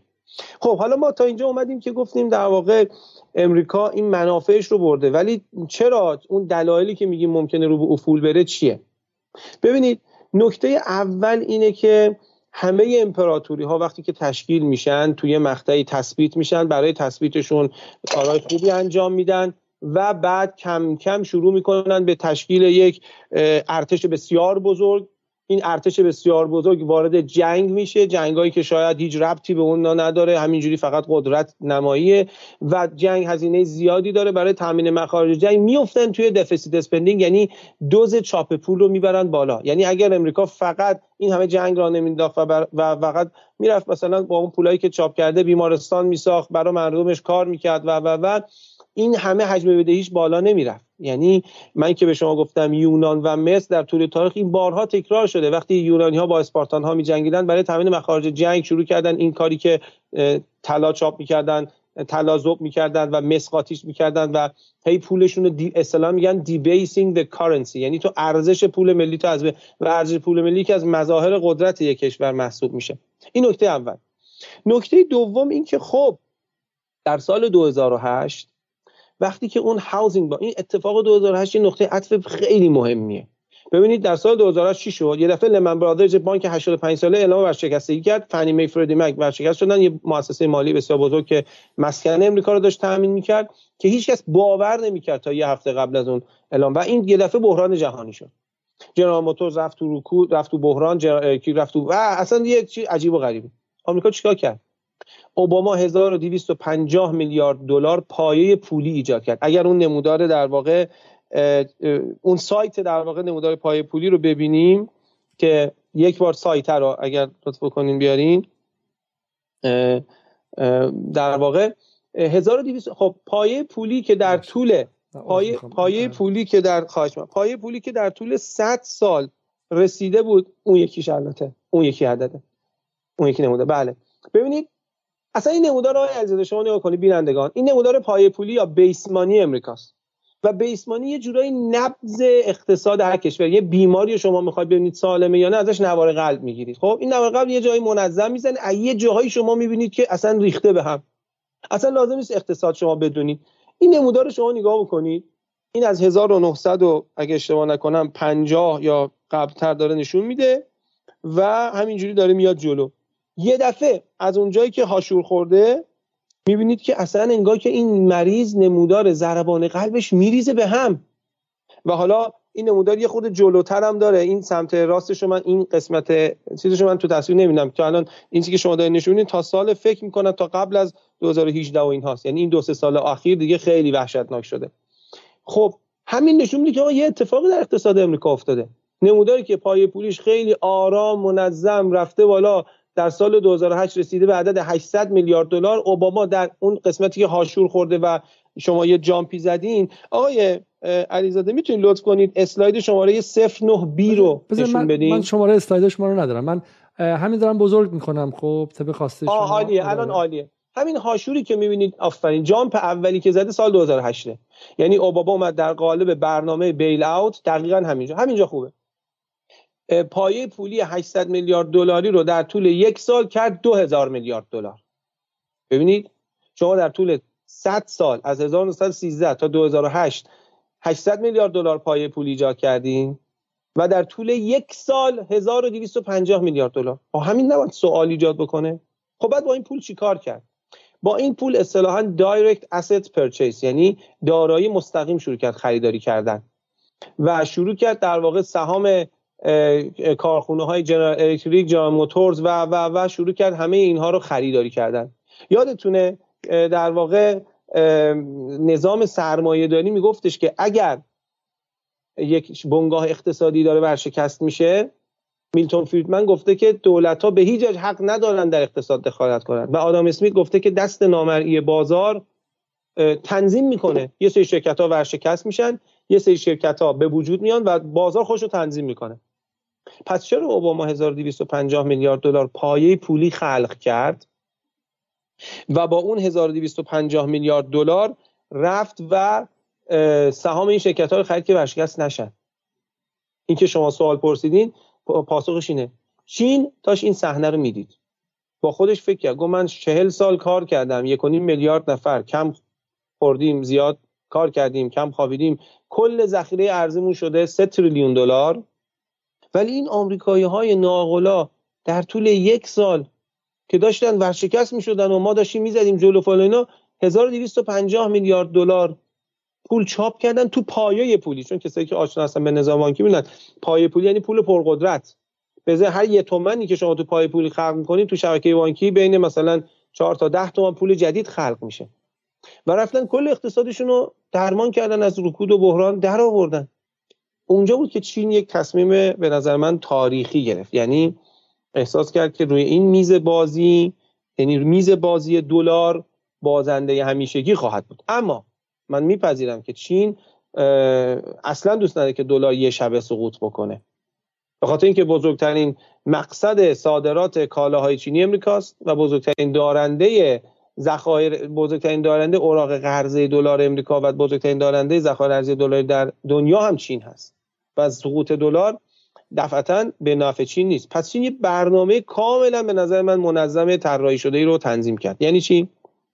یعنی اولا شروع کرد ذخایر ارزیش رو diversify کردن. حالا این نمودارهای ذخایر ارزی رو بعد از اون نموداری که یه خونه بود با چهار تا ستون چند تا اسلایدی که ذخایر ارزی رو داره نشون میده که در دنیا بله دقیقا. شما می‌بینید در 1919 ذخایر اون آبی فیروزه‌ای رنگ دلار رو داره نشون میده که 22 درصد در 1971 اسلاید بعدی به اوج خودش می‌رسه که حدودا 85 درصد از ذخایر ارزی دنیا دلاره و تو دو تا اسلاید بعدی می‌بینیم شروع می‌کنه کم کردن برای برای فهم. خودم در 1971 کشورهای کمونیستی یعنی شوروی که اون موقع بالاخره به اهمیت زیادی داشته اینها اینا توی محاسبه اومدن در شدن کل بلوک شرق و کشورهای نمی‌دونم نمی‌دونم. باید چک بکنم. اصلا من چون نمی‌دونم واقعا اینو اجازه که بگم نمی‌دونم. جای فکرشون بالاخره اونها شوروی سوال خیلی خوبیه. خوبی داشتش. بسیار خوب. سوال خیلی خوبیه. سوال خیلی خوبیه. باید چک بکنم. و ارزم به خدمت شما که سو اسلاید بعدی این شروع میشه کم کردن. یعنی در سال 2000 می‌رسه به عدد حدودا 71 درصد و الان اومده زیر 58 درصد. حالا در مورد چین این عدد خیلی جذاب تره چین در سال 2005 حدود 80 درصد ذخایر ارزیش دلار بوده. در سال 2014 حدود 60 درصد و از اونجا بعد دیگه اعلام رسمی جدی نکرده. همون شیب اگر شما در نظر بگیرید و بقیه سیاست های چین روی در واقع افزایش ذخایر طلا اینا که صحبت خواهیم کرد به نظر می‌رسه که الان باید زیر 50 درصد یا زیر 40 درصد از ذخایر ارزیش دلار باشه. مثلا در مورد روسیه این عدد الان حدودا 16 درصده. شما می‌دونید روسیه در واقع در سال 2018 یک پلنی رو رونمایی کرد. آه اینو اینو حالا بهش می‌رسیم این ستون دوم هست من اینم توضیح میدم. ولی این یه نکته رو فقط بگم روسیه در سال 2016 یک پلن 2018 یک پلنی رو رونمایی کرد نخست وزیرش آقای میشوستین این آقای میشوستین که الان توی روسیه نخست وزیر می‌دونید که اقتصاددانه و قبلا رئیس سازمان امور مالیاتی بوده و مالیچی اساسا اقتصاد اقتصاددانی که مالی خونده. می‌فهمه یه جورایی داره کار می‌کنه یه مقداری. و پروژه رونمایی که به نام دی دلارایزیشن of the whole economy by 2024 یعنی دلارزدایی از کل تجارت خارجی و اقتصاد تا سال 2024 و روسیه و چین در این راستا حرکت هم کردن. یعنی چی؟ ذخایر ارزی روسیه الان 16 درصدش دلاره. معاملات بین روسیه و چین خیلی جالب تره معاملات بین روسیه و چین در سال 2015 به عددا لطفا دقت کنید. در سال 2015 سهم دلار در معاملات بین روسیه و چین بوده 92 درصد بر اساس آمار بانک جهانی. در سال 2020 این عدد رسیده به 46 درصد. یعنی نصف شده. پس فقط شعار نبوده. بله آقای شارل دوگل هم این حرف رو زد ولی دید دیگه دلار تثبیت شده. آمریکا هم تو دنیا هست و حالا خطر شوروی هم هست و فیتیله رو کشیدن پایین. گفتن بریم آقا ما به فکر خودمون باشیم. دلارا رو پس بدیم طلا جاش بگیریم. فرانسه هم بیکار ننشست. بقیه کشورها اصلا مهم نیستن ایران و اینا چه بلایی سرشون میاد و پولشون دیبیس میشه. شما می‌دونید وقتی ما ذخایر ارزی سنگینی داشتیم در اون درآمدهای هنگفت نفتی که درآمدی که نصیب شاه شد و قیمت طلا از 1350 تا 1357 در دنیا 22 برابر شد یعنی ذخایر ارزی ما یک 22 شد. دقت کنید. یعنی اگر ما واقعا تو اون وقت از ذخایر ارزی به طلا تبدیل کرده بودیم اون ارزشش حفظ شد نمیگم 22 برابر انگام شد ارزشش حفظ شد ولی وقتی این کارو نکردیم و فرانسه و انگلیس این کارو کرده بودن چون فهمیده بودن برادران آنگلوساکسونشون دارن چی کار می‌کنن معنیش اینه که گفتن آقا بقیه دنیا رو ول کن فعلا به خودمون بچسبیم. این خیلی خیلی نکته مهمه می‌خوام اینجا مکث کنم. حالا بحث خیلی بحث وسیعه و اگر شما اجازه بدین من می‌خوام این ویدیو شالدوگور هم بذارم. یه نکته که در ایران خیلی بله. مطرحه. در افواه عمومی و معتقدن که محمد رضا پهلوی هم یک از دلایلی که حالا غربی ها دیگه باش دلشون صاف نبود که قیام کرد و قیمت نفت رو برد بالا و غیره و سخنرانی محمد رضا پهلوی معروفه در دهه هفتاد میلادی یا دهه پنجاه شمسی که میگه که شما سالها به ما زور گفتید و حالا نوبت ماست که قیمت نفت رو تعیین کنیم. و حتی به شکلی فیگور ضد استعماری می‌گیره محمد رضا پهلوی و میگه که شما این همه سال به ما اجناس فروختین و غیره. و بعدش که شوک قیمت شروع میشه درسته؟ و قیمت ها به شدت بالا میره. حرف شما اینه که حالا هم محمد رضا پهلوی هم عرب خلیج فارس و به شکلی سعودی و غیری که اون دوره دوره خوشخوشانشون بود از این موضوع در نهایت متوجه نشدن که چگونه بر سرشون کلاه رفت. درسته؟ بر اساس شوک قیمت نفت در دهه 70 یا سال 73 این نکته خیلی خیلی مهمیه. و نکته مهم دوم این که کاری که فرانسه می‌کنه اینه که عملا می‌فهمن که مثل این شرکت مزاربه ای و شرکت های به شکلی هرمی و کلاهبرداری که یکی از این بدهکارا می‌فهمه که این داره دزدی می‌کنه. اگه همه رو صدا کنم پول خودم هم رفته. بذار خودم برم و حداقل پول خودم رو امن و امان از اینجا بیرون بکشم. درسته؟ دقیقا همینه. دقیقا همینه. ببینید من خیلی برام جذابه که شاه در واقع اون سخنرانی هایی که می‌کرد که می‌گفت من دارم قیمت نفت یعنی واقعا من حالا نمی‌خوام سیاسی صحبت کنم ولی واقعا یاد دونکیشوت میفتم یعنی دونکیشوت واقعا فکر می‌کرد که همه کائنات به دستور او دارن. نه کسایی که اقتصاد رو می‌فهمن می‌دونن که شوکی نیکسون چی بوده می‌دونن که برتون وودز و گسستن پیوند بین دلار و طلا منجر به به شدت افزایش قیمت کامودیتی ها و طلا در دنیا شد به چه دلیلی بوده و این وسط سخنرانی و سیاستگذاری شاه ایرانی هیچ هیچ تقریبا می‌تونم بگم این شاید هیچ ریاضی حتی بتونم بگم. من چون معمولا مطلق صحبت نمی کنم تاثیر توی ماجرا نداشته ولی خب سیاستمدارا شاید مثلا مثلا شاید مثلا دارم میگم رئیس جمهور الان ایران هم تو مقطع میگه میگه به خاطر من بوده من کار ندارم. قضاوت اون رو نمی‌خوام اون فرد رو نمی‌خوام انجام بدم. می‌خوام الان نظر خودم رو بگم و از همه دعوت بکنم که به این فکر بکنن. وقتی قیمت طلا تو دنیا 22 برابر شده قیمت نفت مثلا 3 4 برابر شده ما ذخایر ارزی که دلار گرفتیم 14 میلیارد دلار فقط ایران فکر کنم در سال 56 اگه اشتباه نکنم. اینو بیننده ها چک کنم من اینو اخیرا چک نکردم عدد تو ذهنمه. 14 میلیارد دلار توی سال 56 در واقع فقط سرمایه گذاری کرد ایران در واقع در بانک های امریکا شاه و ارزم به خدمت دلار خرید. این دلار خرید. درسته؟ بله؟ این دلار خرید. بله. بله دلار خرید و برد توی بازار بانک های امریکا سرمایه گذاری کرد و این باعث شد که در واقع قدرت وامدهی اون بانک ها بره بالا و بتونن وام بدن مجددا به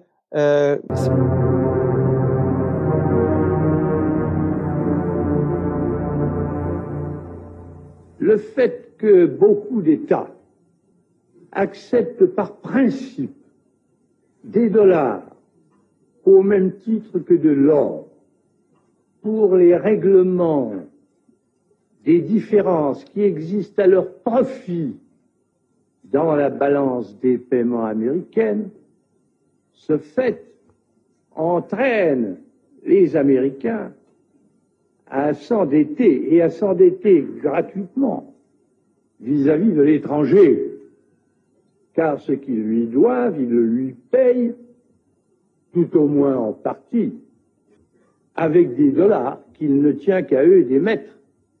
Étant donné les conséquences que pourrait avoir une crise qui surviendrait dans un pareil domaine, nous pensons qu'il faut prendre à temps les moyens de l'éviter.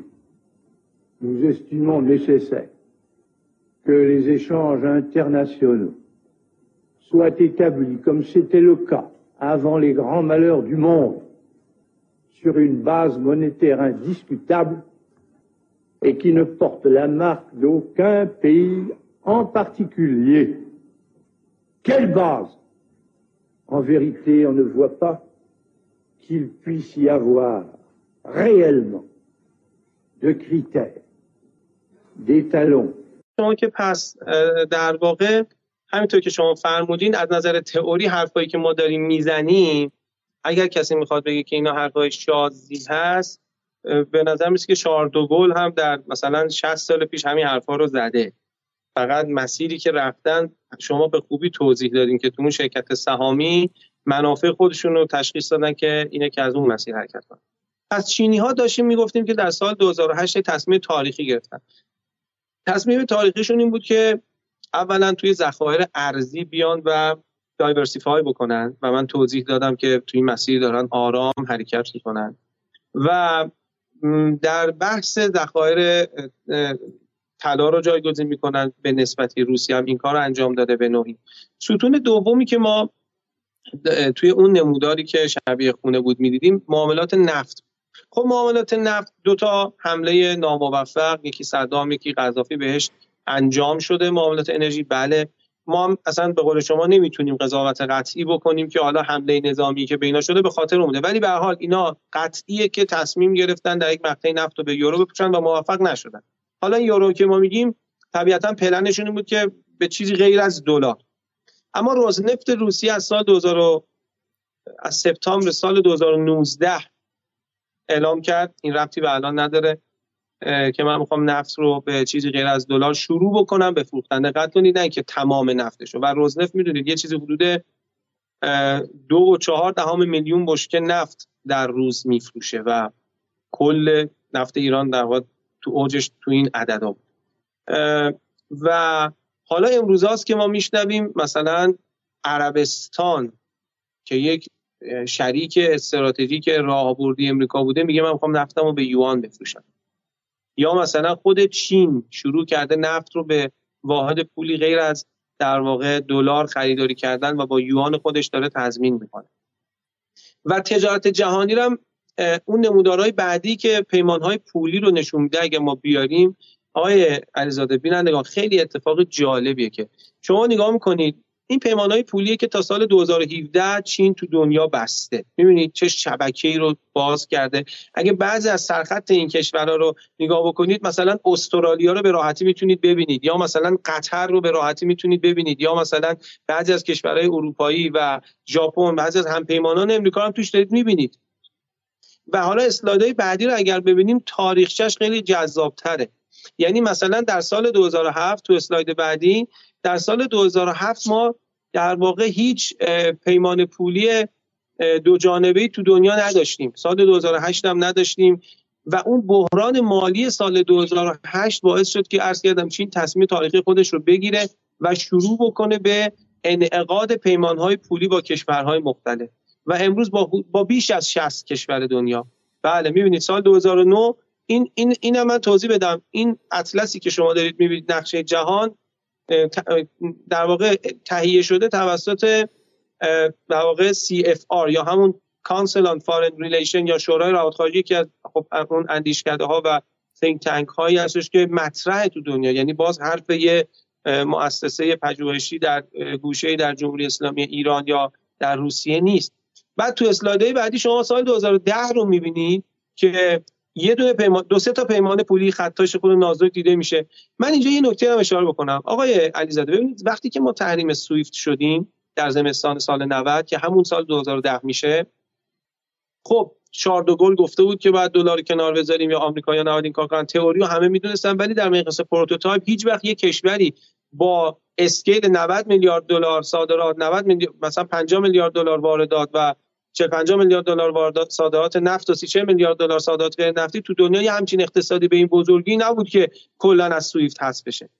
آمریکایی بزرگترین اشتباهی که کردن چی بود؟ weaponizing the dollar استفاده از دلار به عنوان سلاح. اومدن ایران رو یه دفعه از کل سویفت حذف کردن. خب ایران که غرق نشد خیلی آسیب دید. من قبول دارم. اما همه دنیا داشت نگاه می‌کرد که آقا در مقیاس prototype هم میشه این اتفاق بیفته. فلذا به نظر من یکی از دلایلی که از سال 2010 این پیمان های پولی شتاب می‌گیرن در دنیا اتفاقا مسئله ایرانه. فلش بک بزنیم به اون سخنرانی های آقای اوباما و جان کری. جان کری اوباما چی می‌گفتن؟ می‌گفتن ما اگه بخوایم تحریم های ایران رو ادامه بدهیم به نقش دلار به عنوان کارنسی ریزرو یا ذخیره ارزی جهانی آسیب می‌خوره. داشتن این اطلسی که حالا اسلایدهای بعدی رو شما اگه نشون بدین این رشدش خیلی جذاب بینندگان می‌تونن ببینن که از سال 2010 شتاب می‌گیره. پس وقتی ما می‌گفتیم تو اون سالها که امریکا به توافق با ایران نیاز داره بخشی از جامعه ایران می‌گفت آخه آمریکا چه نیازی به ایران داره؟ آمریکا مثلا این حالا حالا یه مدت دقت کنیم روی این عکس. دقیقا اینها این دو تا عکسی که من نشون دادم از سال 2010 به سال 2012 این یعنی دقیقا زمانی که در ایران مشغول دعوا با به شکلی بر سر ادامه دعوای 88 بودن و تحریم آغاز شده.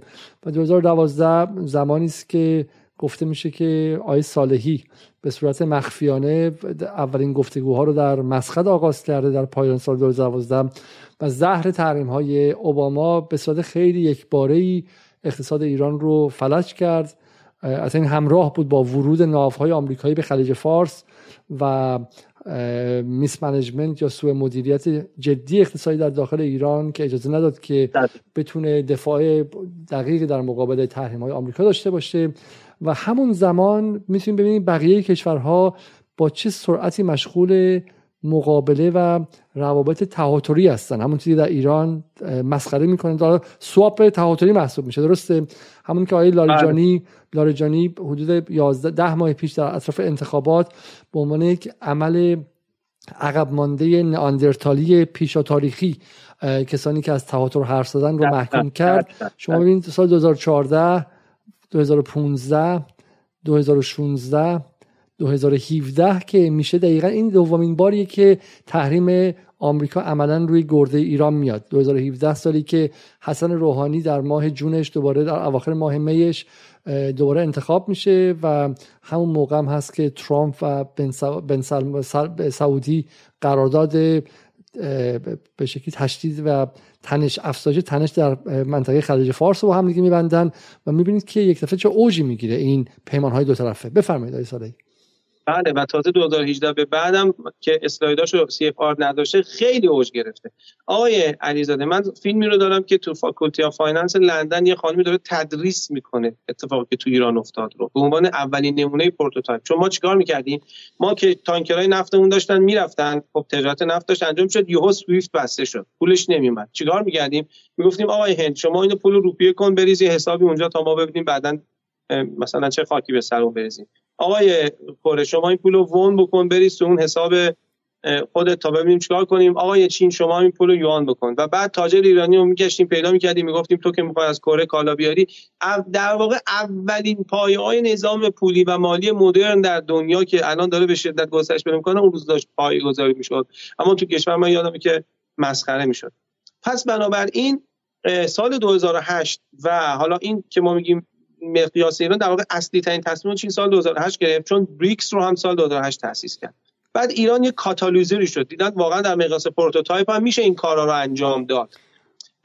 بریکس چیه؟ من فقط توضیح بدم. اینا خیلی نکات دقیق و مهمیه. و اگرچه ساده است اجازه بدین که نپریم. این مثلا فکر کنید که بر ایران بمب شیمیایی انداخته شده. بقیه کشورهای همسایه دارن نگاه می‌کنن که او چه خراب اوضاع صدام ممکنه به ایران شیمیایی بزنه. خودشون برن ماسک شیمیایی رو بخرن و خودشون مسلح کنن به اینکه چگونه با شیمیایی محتمل مقابله کنن. و مایی که تو ایران بودیم به جای خرید ماسک و آماده کردن خودمون علیه شیمیایی سر خودمون می‌ذاریم که بریم زودتر با صدام معامله کنیم آشتی کنیم صلح کنیم قرارداد ببندیم 598 بپذیریم و غیره. در حالی که بقیه جهان با تماشای بلایی که بر سر ایران آمده بود که به واسطه تسلیحاتی شدن دلار بود تسلیحاتی شدن دلار در یک ابعاد متفاوتی. تو ایران دعوا بر سر این بود که خب هیچ راه دیگه نیستش. ما هر چه زودتر بریم و موشک رو بدیم هسته ای بدیم و هر چه دیگه هم خواستم بدیم تا اینکه آمریکا این سلاح رو از روی دوش ما برداره. و حدود الان ده سال از اون روزها گذشته دقیقا ده سال از اون روزها گذشته و discourse اصلی هنوز هم در جاهایی تفاوت نکرده. و اگه امثال آقایون اصلاح طلب و آقایون اعتدالی و حسن روحانی بتوانند همچنان هم با این واقعیت و fact شروع می‌کنن که مقابل دلار تحریم ایستادن که ممکن نیستش و این تخیلات مثل cryptocurrency و مثل تهاتر و غیرم که مال عقب مونده هاست و غیره. فقط شما به لحن علی لاریجانی در مقابل سعید جلیلی در انتخابات پارسال گوش کنید پیش از انتخابات پارسال و به تحقیری که در اون لحن بود که ما متعلق به دنیای جدیدیم شما عقب مونده های دنیای قدیمید نگاه کنید و بعد بذارید اینو جلوشون بگید که شما چگونه مطلب دنیای جدید هستین که احتمالا یک دونتون از یکی از این پیمان های دو جانبه ای که در این سالها بسته شد و چینی که عقب مانده نیستش که. اگر عقب مانده بود که به سال 16 17 تریلیون دلار نمی‌رسید که. هند که عقب مانده نیستش که. پوتین که عقب مانده نبود. همه اینها عقب موندن و فقط علی لاریجانی و حسن روحانی و محمد خاتمی و آقای چه می‌دونم مصطفی تایزاده نوابق دوران بودن که 8 سال با اقتصاد اون کارو کردن. و این خیلی عجیبه. به نظر میاد که در ایران عقب ماندگی ذهنی و تئوریک و نظری رو به عنوان مدرن بودن نشون میدن. برای اینکه ما ذاتا غرب برامون مدرن و جلو بوده هرچی تشبه بیشتری به اون داشته باشه برای ما جلو بودنه. ولی ولی در جهان امروز من میگم که حتی با معیارهای مطلق سرمایه‌داری شما برین جلو. هرچی بیشتر پول در بیاره. و چین تونسته با این پیمانهای دو جانبه بیشتر پول در بیاره در حال حاضر. و اقتصاد خودش رو هم بیمه کنه در مقابل حملات و شبیخونهای اقتصادی آمریکا. و اینکه به عصر قدیم و به حرف ایدولوژیک مربوط نمیشه. ببخشید آیه صالحی پس حرف شما بود. آره. خوب توضیح دادین. در واقع بذارید من اینجوری بگم. به نظر من وفادارترین مدیران در دنیا وفادارترین حکمرانان در دنیا به دلار مدیران جمهوری اسلامی است به خاطر اینکه تا زمانی که آمریکا نه تا زمانی که یعنی آمریکا تا ما رو با لگد از سویفت انداخت بیرون و ما من نمیگم که ما باید بریم یه دفعه همه چی رو نه. ما اصلا هیچ تلاشی نکردیم. آقای علیزاده من یکی از دوستانم توی اون سالها تو بخش فنی ابزارهایی رو دیولپ کردن. کار انجام واقعا توسعه واقعا پیشرفت. حالا بخشی از حرفا رو آدم نمی‌تونه بزنه. مسخره شدن. من خودم جلسه ای داشتم خیلی مستقیم نمی‌تونم بگم ولی راجع به دیدولارایزیشن خب با یه کسی بود که مسئولیت مستقیم مالی تو بحث قرارداد اسپانسر ایران چین داشت. یعنی من با خودم فکر کردم که واو. این که احترام زیادی هم برایشون قائلم. اینو من عرض بکنم و واقعا احترام زیادی برایشون قائلم. ولی تو ذهن خودم این بود که خب من میرم اونجا دیگه الان من میگم دلار زدا اینه اون میگه آ تو بیا چیکار کنیم؟ خب من نیم ساعت اول که صحبت کردم یه دفعه گفتش که این حرفا خوبه ولی یه کمی ژورنالیستیه. چه سالی بودش؟ بله. چه سالی بود؟ یک سال پیش. قبل از دولت.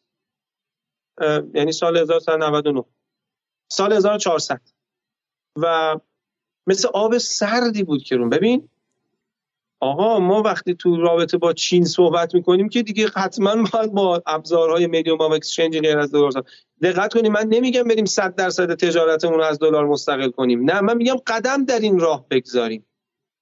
کشورهایی که قدم در این راه گذاشتن نصفشون هم پیمان امریکان. مثل قطر مثل ژاپن مثل کره جنوبی مثل هند مثل استرالیا و و و. اصلا بحث سیاسی نیست بحث اقلانیه تقریبا در هر کشوری که اقتصاد بوده و چهار نفر دانشگاه داشته که عقل توش وجود داشته باشه به این سمت حرکت کردن. من می‌فهمم که در اقتصاد والتال یا نوسانداری مثل اینا رو ما می‌دونیم. من نمی‌خوام جزئیات الان بحث کنیم. و همه این اصلا ما تا تهش رفتیم. ولی شدنیه. الان داره اتفاقا میفته آرام آرام تو ایران. من, من ترسم اصلا همینه. ترس من اینه که ما وارد عصری بشیم مثل اصل 2030 مثلا که فرانسه و حالا فرانسه که شارل دوگل نشون دادیم که که انگلیس و سوئیس و کانادا وارد اصل چینی شده باشن و مشغول تهاتر با چین باشن و از سواب خارج شده باشن و ما تو ایران کسانی داشته باشیم که یا آمدانه یا از روی بیسوادی همچنان بگن که مگه میشه بدون سویفت زندگی کرد؟ مگه میشه بدون مثلا دلار زندگی کرد؟ من تمام ترسم اینه. تمام ترسم اینه که مثل دوره قاجار باشه که جهان در حال عوض شدن و بعد و بعد اون بدنه به شکل اشراف قاجار که نمی‌خواستن از اون شکل تیولداری سابق. پول در بیا... پول در میوردن ازش خارج چن همچنان باعث نابودی کشور و خود ما بشن. ما همه حرفمون که آقا شما که صاحبان قدرتید بیاید از راه جدید پول در بیارید. راهی که توش تهاتر با چین هم هستش. برای شما چه فرقی می‌کنه؟ من من می‌دونم که صاحبان محافل قدرت در ایران که چسبیدن و راه های انحصار اقتصاد رو در اختیارشونه اونها از تغییر موازین و مبانی اقتصاد این 50 60 سال گذشته وحشت دارن. انقلاب هم نتونست تغییر درشون به وجود بیاره. فقط امای بر سرشون اضافه شد. ما میگیم آقا شما که انحصار دارید بیایید ولی با عصر جدید از راه جدید پول در بیارید خب؟ و ما نمیگیم که انحصارتون حتی کنار بذارید. اما اینها می‌تونن کشور رو به باد بدن با این کار. با نفهمیدن کوردینیت ها یا مختصات جهان جدید نفهمیدن اینکه رو به کدوم سمت میره و تکرار حرف های ایدولوژیک دهه 90 میلادی که در سی سال ازش گذشته اینها می‌تونن باعث نابودی دوچندان ایران چون وقتی نابود شد میگن که خب شما تحریم رو گذاشتین دیگه مقصر شما بودید. مقصر شما بودید که شعار ضد آمریکایی دادیم و غیره. بحث اینجاست که امثال زیبا کلام ها مصطفی تایزاده ها و این جمعیت بیپایان فائزه هاشمی و غیره که هر روز هم یک بهانه پیدا می‌کنن. امروز شما به ورزشگاه راه ندید امروز چیز دیگه دادین ولی اصل حرفشون اینه که برگردیم زیر سایه دلار.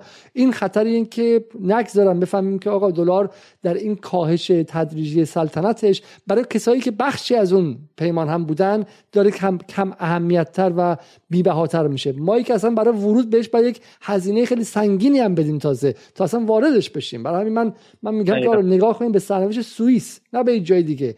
ما از کشورهای انقلابی ونزوئلا و کوبا و کره شمالی حرف نمی‌زنیم. از سوئیس حرف می‌زنیم. از استرالیا حرف می‌زنیم. بفرمایید. بله.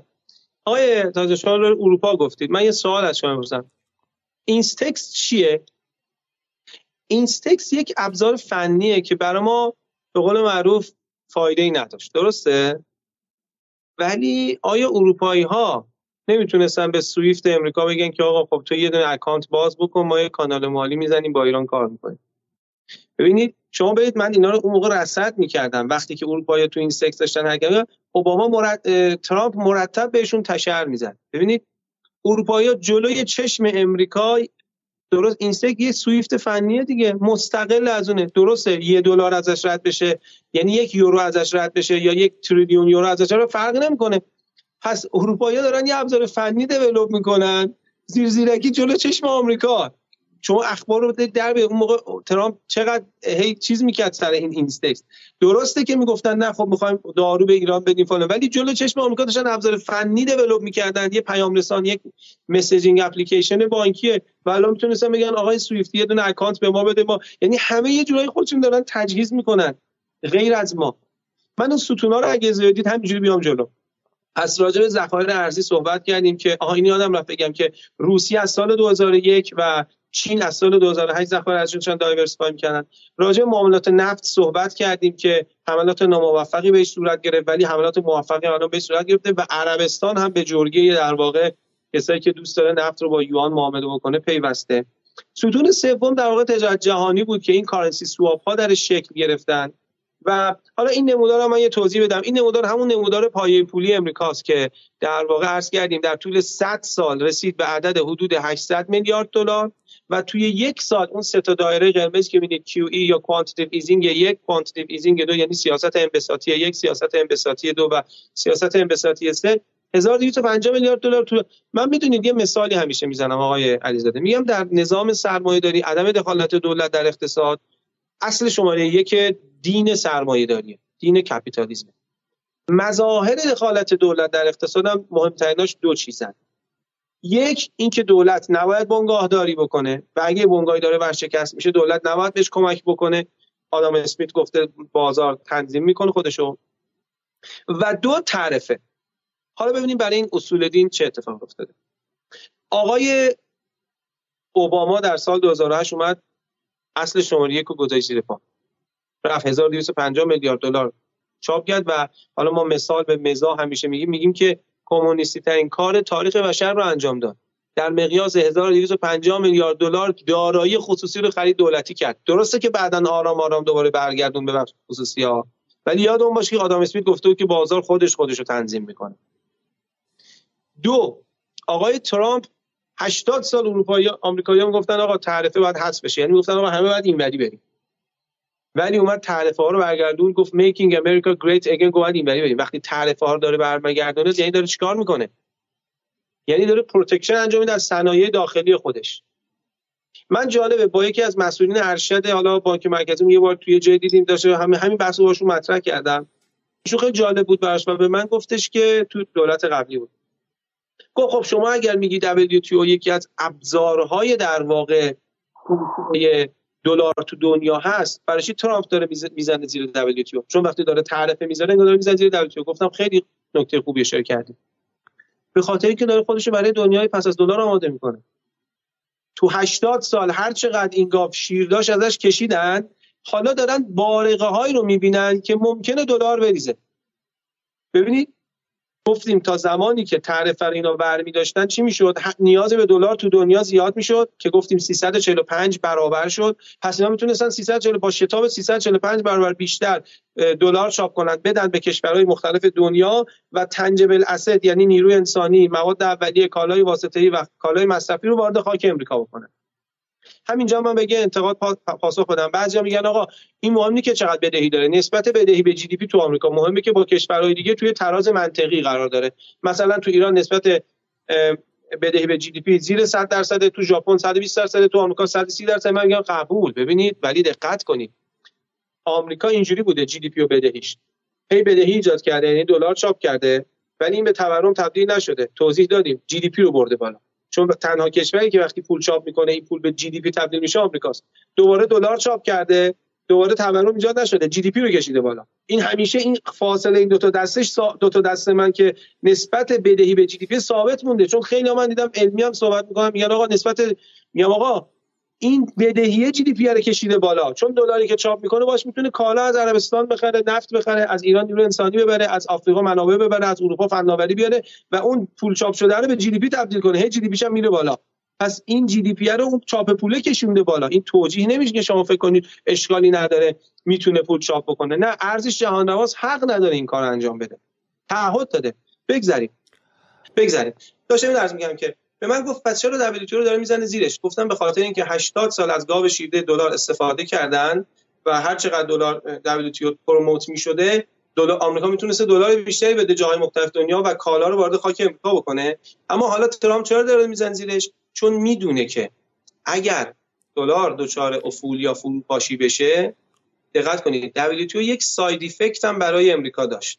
side effect ش این بود که درسته که سرمایه کالای زیادی وارد آمریکا می‌شد. اما صنایع از آمریکا می‌رفت. چون تعرفه صفر بود اپل می‌گفت من میرم کارخونه‌مو تو چین می‌زنم گزینه حمله میدم کالام بیاد تو آمریکا باز به صرف است. پس صنایع شروع کردن از آمریکا رفتن. و اگر دلار فروپاشی بشه اصلا الزاده معلوم نیست که اون صنایع همه برگردن مجدد سرمایه هاشون رو به آمریکا بیارن. بنابراین ترامپ اومد علاج واقع قبل از حادثه کرد. یعنی چی؟ یعنی گفت اگر می‌خواید از بازار آمریکا بهره مند بشید باید برگردونید در واقع کارخونه هاتون رو به, به امریکا. باید کارخونه هاتون رو برگردونید به امریکا. این کار رو چجوری گفت؟ با گذاشتن تعرفه. یعنی اومد گفت من تعرفه رو برمیگردونم تعرفه می‌ذارم. یعنی کشور شرکت اگه می‌خواد سود بکنه باید کارخونه‌شو برده بیاره داخل آمریکا بزنه. پس بنابراین به نظر من ترامپ هم یا نمی‌تونیم بگیم ترامپ سیستم حاکمیت امریکا داره خودش رو تجهیز می‌کنه برای دنیای پس از دلار. نه تنها اروپا نه تنها بقیه کشورها بلکه حتی خود امریکا داره برای دنیای پس از دلار آماده میشه و چه دو دلیلی داره که بزنه زیر WTO که یکی از پایه های امپراتوری دلار. ستون آخر هم در واقع توی همون اسلاید ها در واقع بانک جهانی یعنی ورد بانک و IMF بودن. صندوق بین‌المللی نقش اینها چیست؟ نقش اینها در واقع رگولاتوریه. IMF و ورد بانک در واقع بانک جهانی و صندوق بین‌المللی پول نقش بانک مرکزی دنیا رو دارن. یعنی پروژه fund می‌کنن و در واقع رگولاتوری انجام میدن و تمام این سیاست گذاری هاشون هم بر اساس الگوهایی انجام میدن که در واقع دلار توش promote بشه. خیلی خوب. سال 2009 که عرض کردم یک نقطه عطف بسیار مهم هست اتفاقی که افتاد این بود که چین اومد و بریکس رو تشکیل داد. برزیل، Russia، India، China، South Africa یعنی پنج قدرت نوظهور اقتصادی.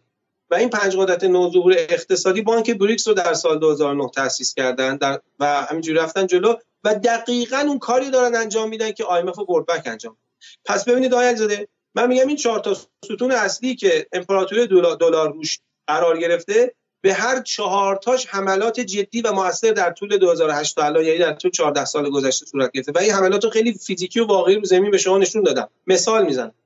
بریکس خب اومد جلو و در واقع استرالیا عضو بانک بریکس شد با یه سن... تو شانگهای بانکش تأسیس شد و من اخیرا جل... حتی با یکی از این در واقع آدمای بریکس بریکس هی یه دیداری داشتم دیدمش صحبت کردیم و یه کاری انجام این نمودارم نگه داریم تا توضیح خیلی چیزی روش بدم. اینو نگه داریم من توضیح میدم. بریکس در واقع داره همون مسیر میره که IMF و World Bank میرن. و البته چین نگاه کردید؟ تو دل بریکس ما هند رو داریم و آفریقای جنوبی رو داریم که یه وقتایی هستن یه وقتایی نیستن. یه خورده با آمریکا بودن یه خورده با چین بودن.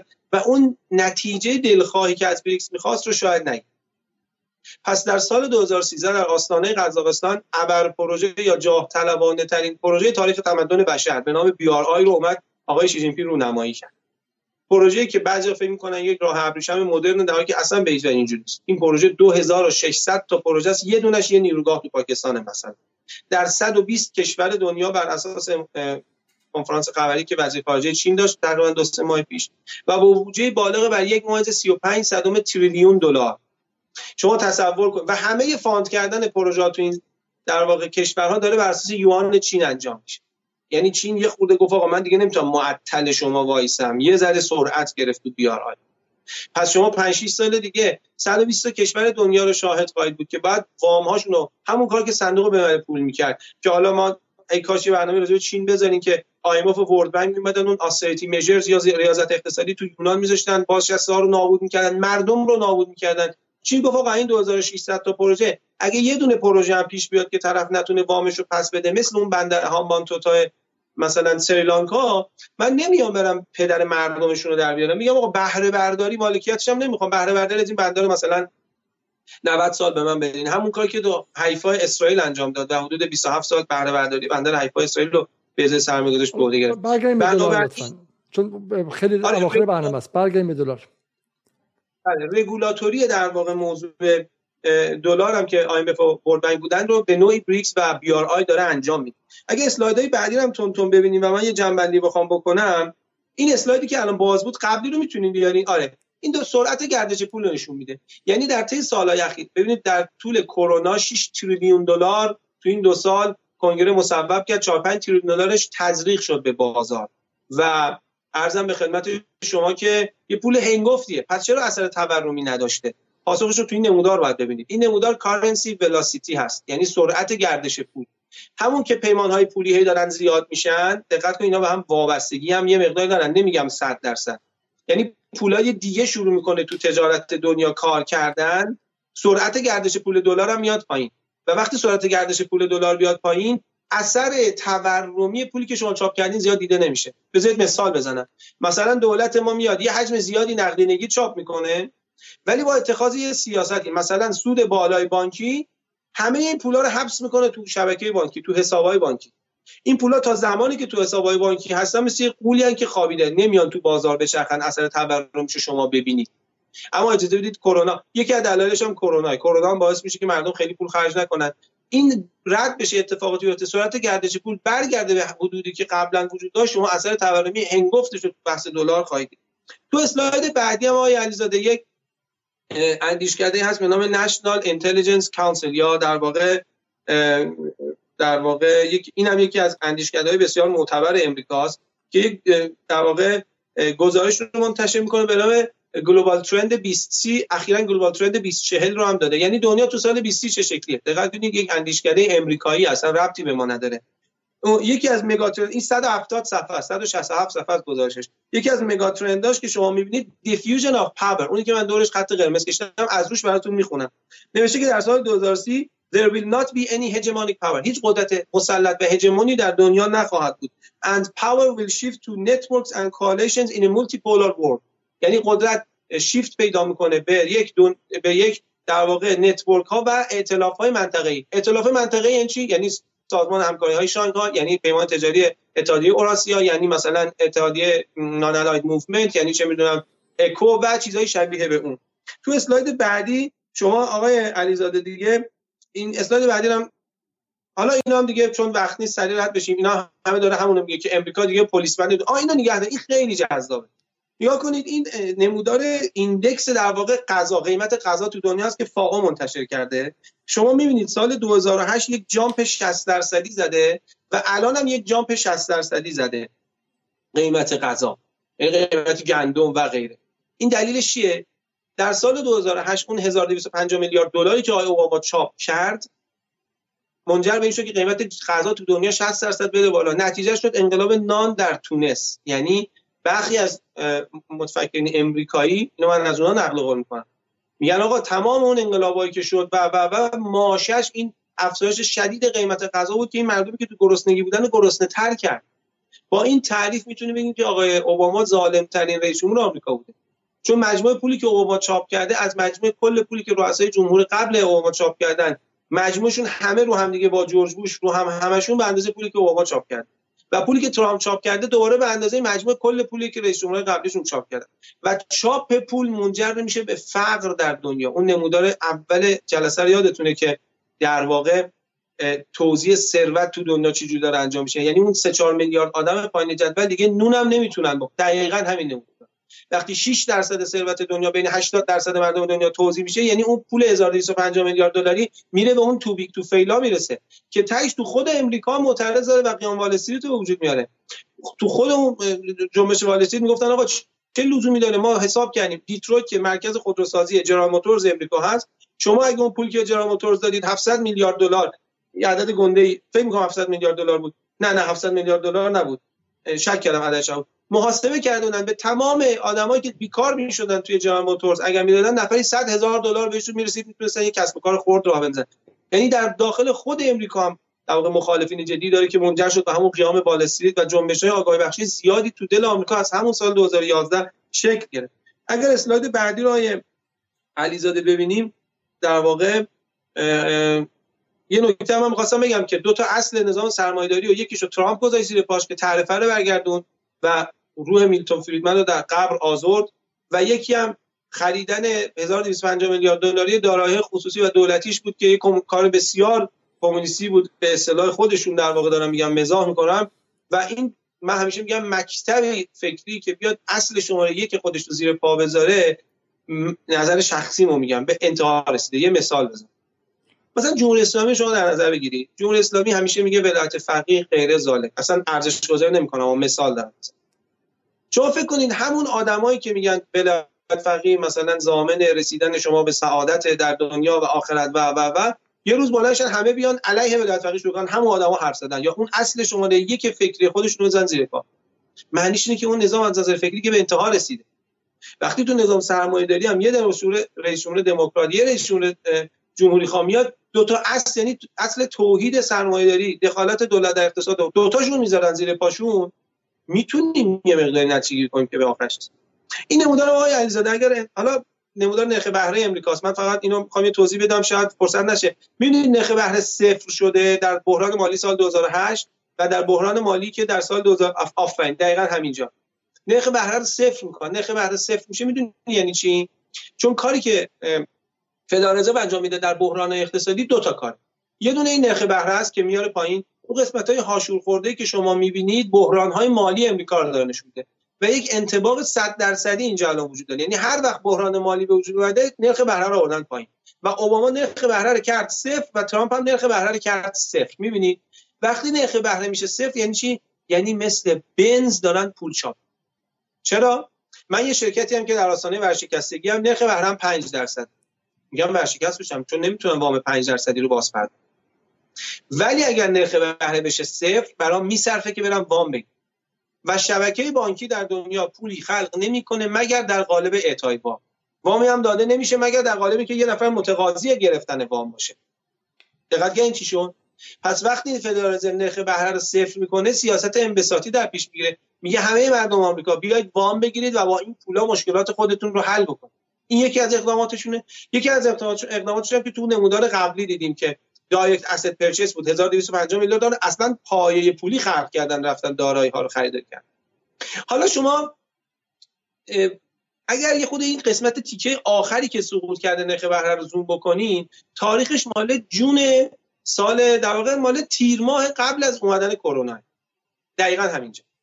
از اون نقطه که شروع میشه نمودار نرخ بهره نزولی بشه هفت ماه هشت ماه قبل از اومدن کرونا. من می‌خوام اینجا به شما ثابت کنم. اگر این 60 سال گذشته رو مطالعه کنید هر وقت امریکا یک بحران اقتصادی رو پیش بینی کردن نرخ بهره اصلی ترین عکس العمل بوده که آورده پایین پس اینجا معلوم میشه که اصلا این بحران مالی که سندش رو زدن به نام pandemic crisis هیچ ربطی به کرونا نداشته و این پیش بینی شده بود از قبل. فقط کرونا اومد یه نعمتی شد براشون. مثل این نرخ در واقع نرخ بنزین و نفتی که الان توی امریکا و دنیا گرون شده سندش رو زدن به نام جنگ اوکراین و روسیه. در حالی که ما می‌دونیم این ریشش توی این چاپ 6 تریلیون دلار پولیه که در واقع در طول دو سال گذشته چاپ کردن و قیمت نفت چاره ای نداره جز اینکه سقوط بکنه و به قیمت مثلا 100 دلار و 120 دلار برسه. و این هیچ ربطی به جنگ نداره. همین امروز جنگ متوقف بشه این قیمت دیگه به سطوح قبلی بر نمیگرده. چون اصطلاحا کاست پوش یا ناشی از فشار عرضه نیست که بگیم ساپلای چین و زنجیره تامین تو دنیا تحت فشار قرار گرفته پس قیمت ها رفته بالا. بلکه دیمند پوله یعنی تقاضا ایجاد شده. تقاضا ایجاد شده یعنی یعنی پول زیادی چاپ شده. چک بردن دادن در خونه های آمریکایی 300 میلیارد دلار. یعنی هزار دلار برد به هر شهروند آمریکایی بردن دادن و بقیه‌اش هم که به کمپانی‌های درصدی دادن. تازه اون پولی هم که چاپ می‌کنن و عادلانه تقسیم نمی‌کنن. مثلا 10 درصد 5 درصدش رو بین 300 میلیون تقسیم می‌کنن 95 درصدش رو به کمپانی ها میدن. اگر اسلاید بعدی هم ببینیم این خیلی جالبه. Deloitte یکی از Big Four در در واقع به Big Four معروفه دیگه. Deloitte یکی از چهار شرکت بزرگ مشاوره مالی در دنیاست. حالا من راجع به بلاکچین اصلا هیچ صحبتی نکردم چون خودش یه رستاخیزیه. ولی این تیت مالی یا finance مبادا مرداد ماه سال 1400 یعنی هفت ماه پیش. ببخشید چند ماه پیش؟ بله. هفتش ماه پیش. آگوست سال 2023 Deloitte میگه که یک survey رو انجام داده بین senior manager های مالی یعنی مدیران مالی ارشد در دنیا و نتیجه این بوده که majority believe crypto will replace, will replace fiat within 10 years. یعنی این پدیده رمزارزها بلاک چین در واقع اصلا فیات ها و پولای رایج مثل دلار یورو یا همه رو جایگزین تا 10 سال آینده. ببین این حرفی نیست که باز یه مثلا اندیشکده در قم در ایران یا یک اندیشکده در مسکو این حرفو زده باشه. Deloitte در قله ببین کسایی که اهل فنن می‌فهمن Deloitte. Deloitte Bible Deloitte اصل جنسه. حالا جمله خیلی جالبی از آقای برنانکی که قبلا رئیس فدرال بود قبل از خانم جنت یلن و در بحران مالی سال 2008 ایشون گفته بود که در سال 2020 اقتصاد امریکا is like the Wile E. Coyote این Wile E. Coyote هم کارتون Coyote و Road Runner هست. وقتی که این Coyote ه میدوه هوا ابری شده این از صخره میره ادامه جملهش اینجا نیفتاده. میگه Wile, Wile E. Coyote off the cliff یعنی خارج از صخره. این داره میدوه همچنان هوا ابری یه دفعه ابرو میره کنار می‌بینی که مثلا پنج قدم از صخره رفته جلوتر یعنی رو هواه.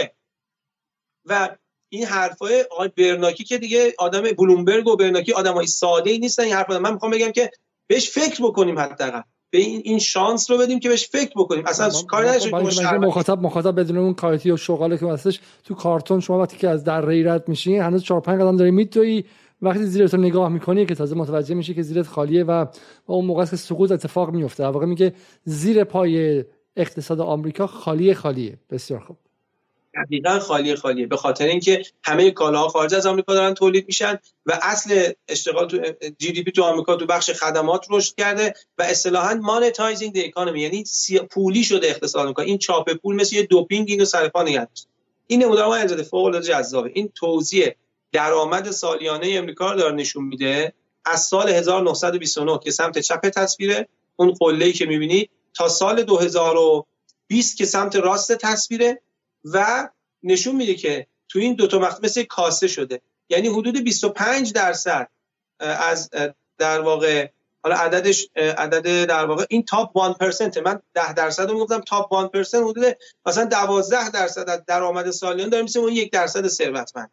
و این نشون میده که در واقع ناعادلانه داره توزیع میشه ثروت توی امریکا. و به عبارت دیگه داره میگه ما الان شبیه 1929 شده از نظر اجتماعی و ساختار توزیع ثروت تو آمریکا. 1929 چیه؟ 1929 سالیه که امریکا اون گریت رسشن یا دپرشن یعنی بزرگ رو تجربه کرد برای مدت 10 سال تا سال 1939 که نهایتا جنگ جهانی از رکود خارجشون کرد.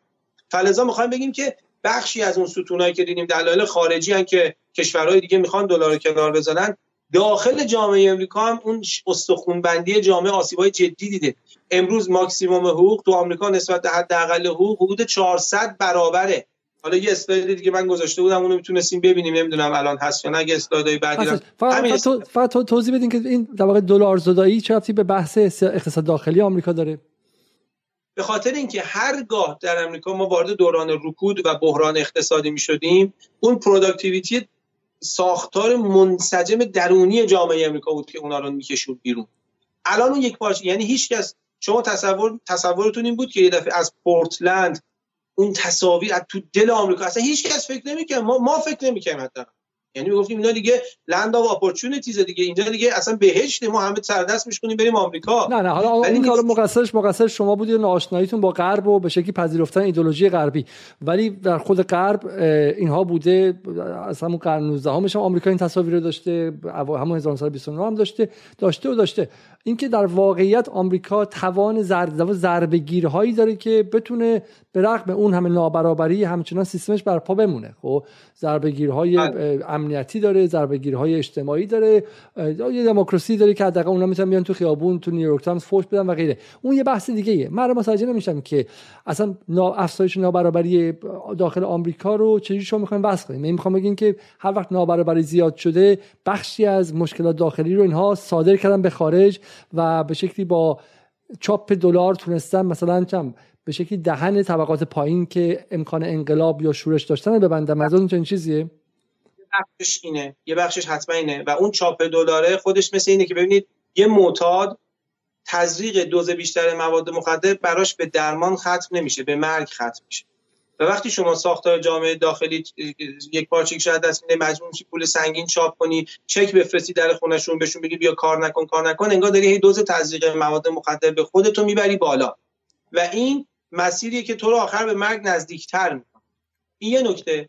یه نکته دیگه همی که از نظر دموگرافی جمعیتی هم اون burden society و سند productivity تو آمریکا جابجا شده. یعنی جامعه داره پیر میشه. شما ببینید در واقع از اون چه می‌دونم جانسون Great Society و اون بعد از جنگ و اون در واقع رشد جمعیتی که توی امریکا اتفاق افتاد اینا یه ابزار مهمی بودن. سن 20 سال تا 45 سال 50 سال اینا موتور محرک میشن تو اقتصاد. مثل جامعه ما که باید این فرصت الان استفاده کنیم.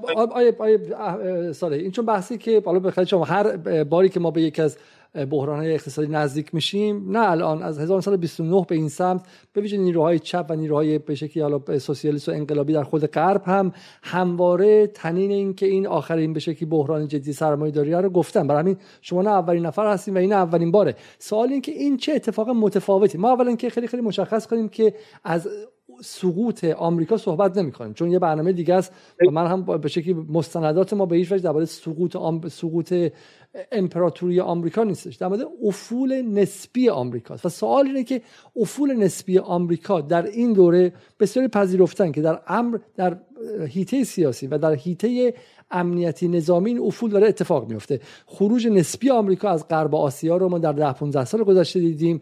پایان دوره جنگ های به شکلی چکمه پوشانه و جنگ های نظامی مستقیم و درگیری های اشغالگرانه رو احتمالا پس از آخرین شکست آمریکا در افغانستان دیدیم و به قول بایدن این آخرین تلاششون برای دولت ملت سازی بود و و رفتن حالا به سمت دخالت های غیر مستقیم به واسطه اوکراین و ناتو. با حالا ببینیم که سرنوشت تایوان و چین هم چی میشه.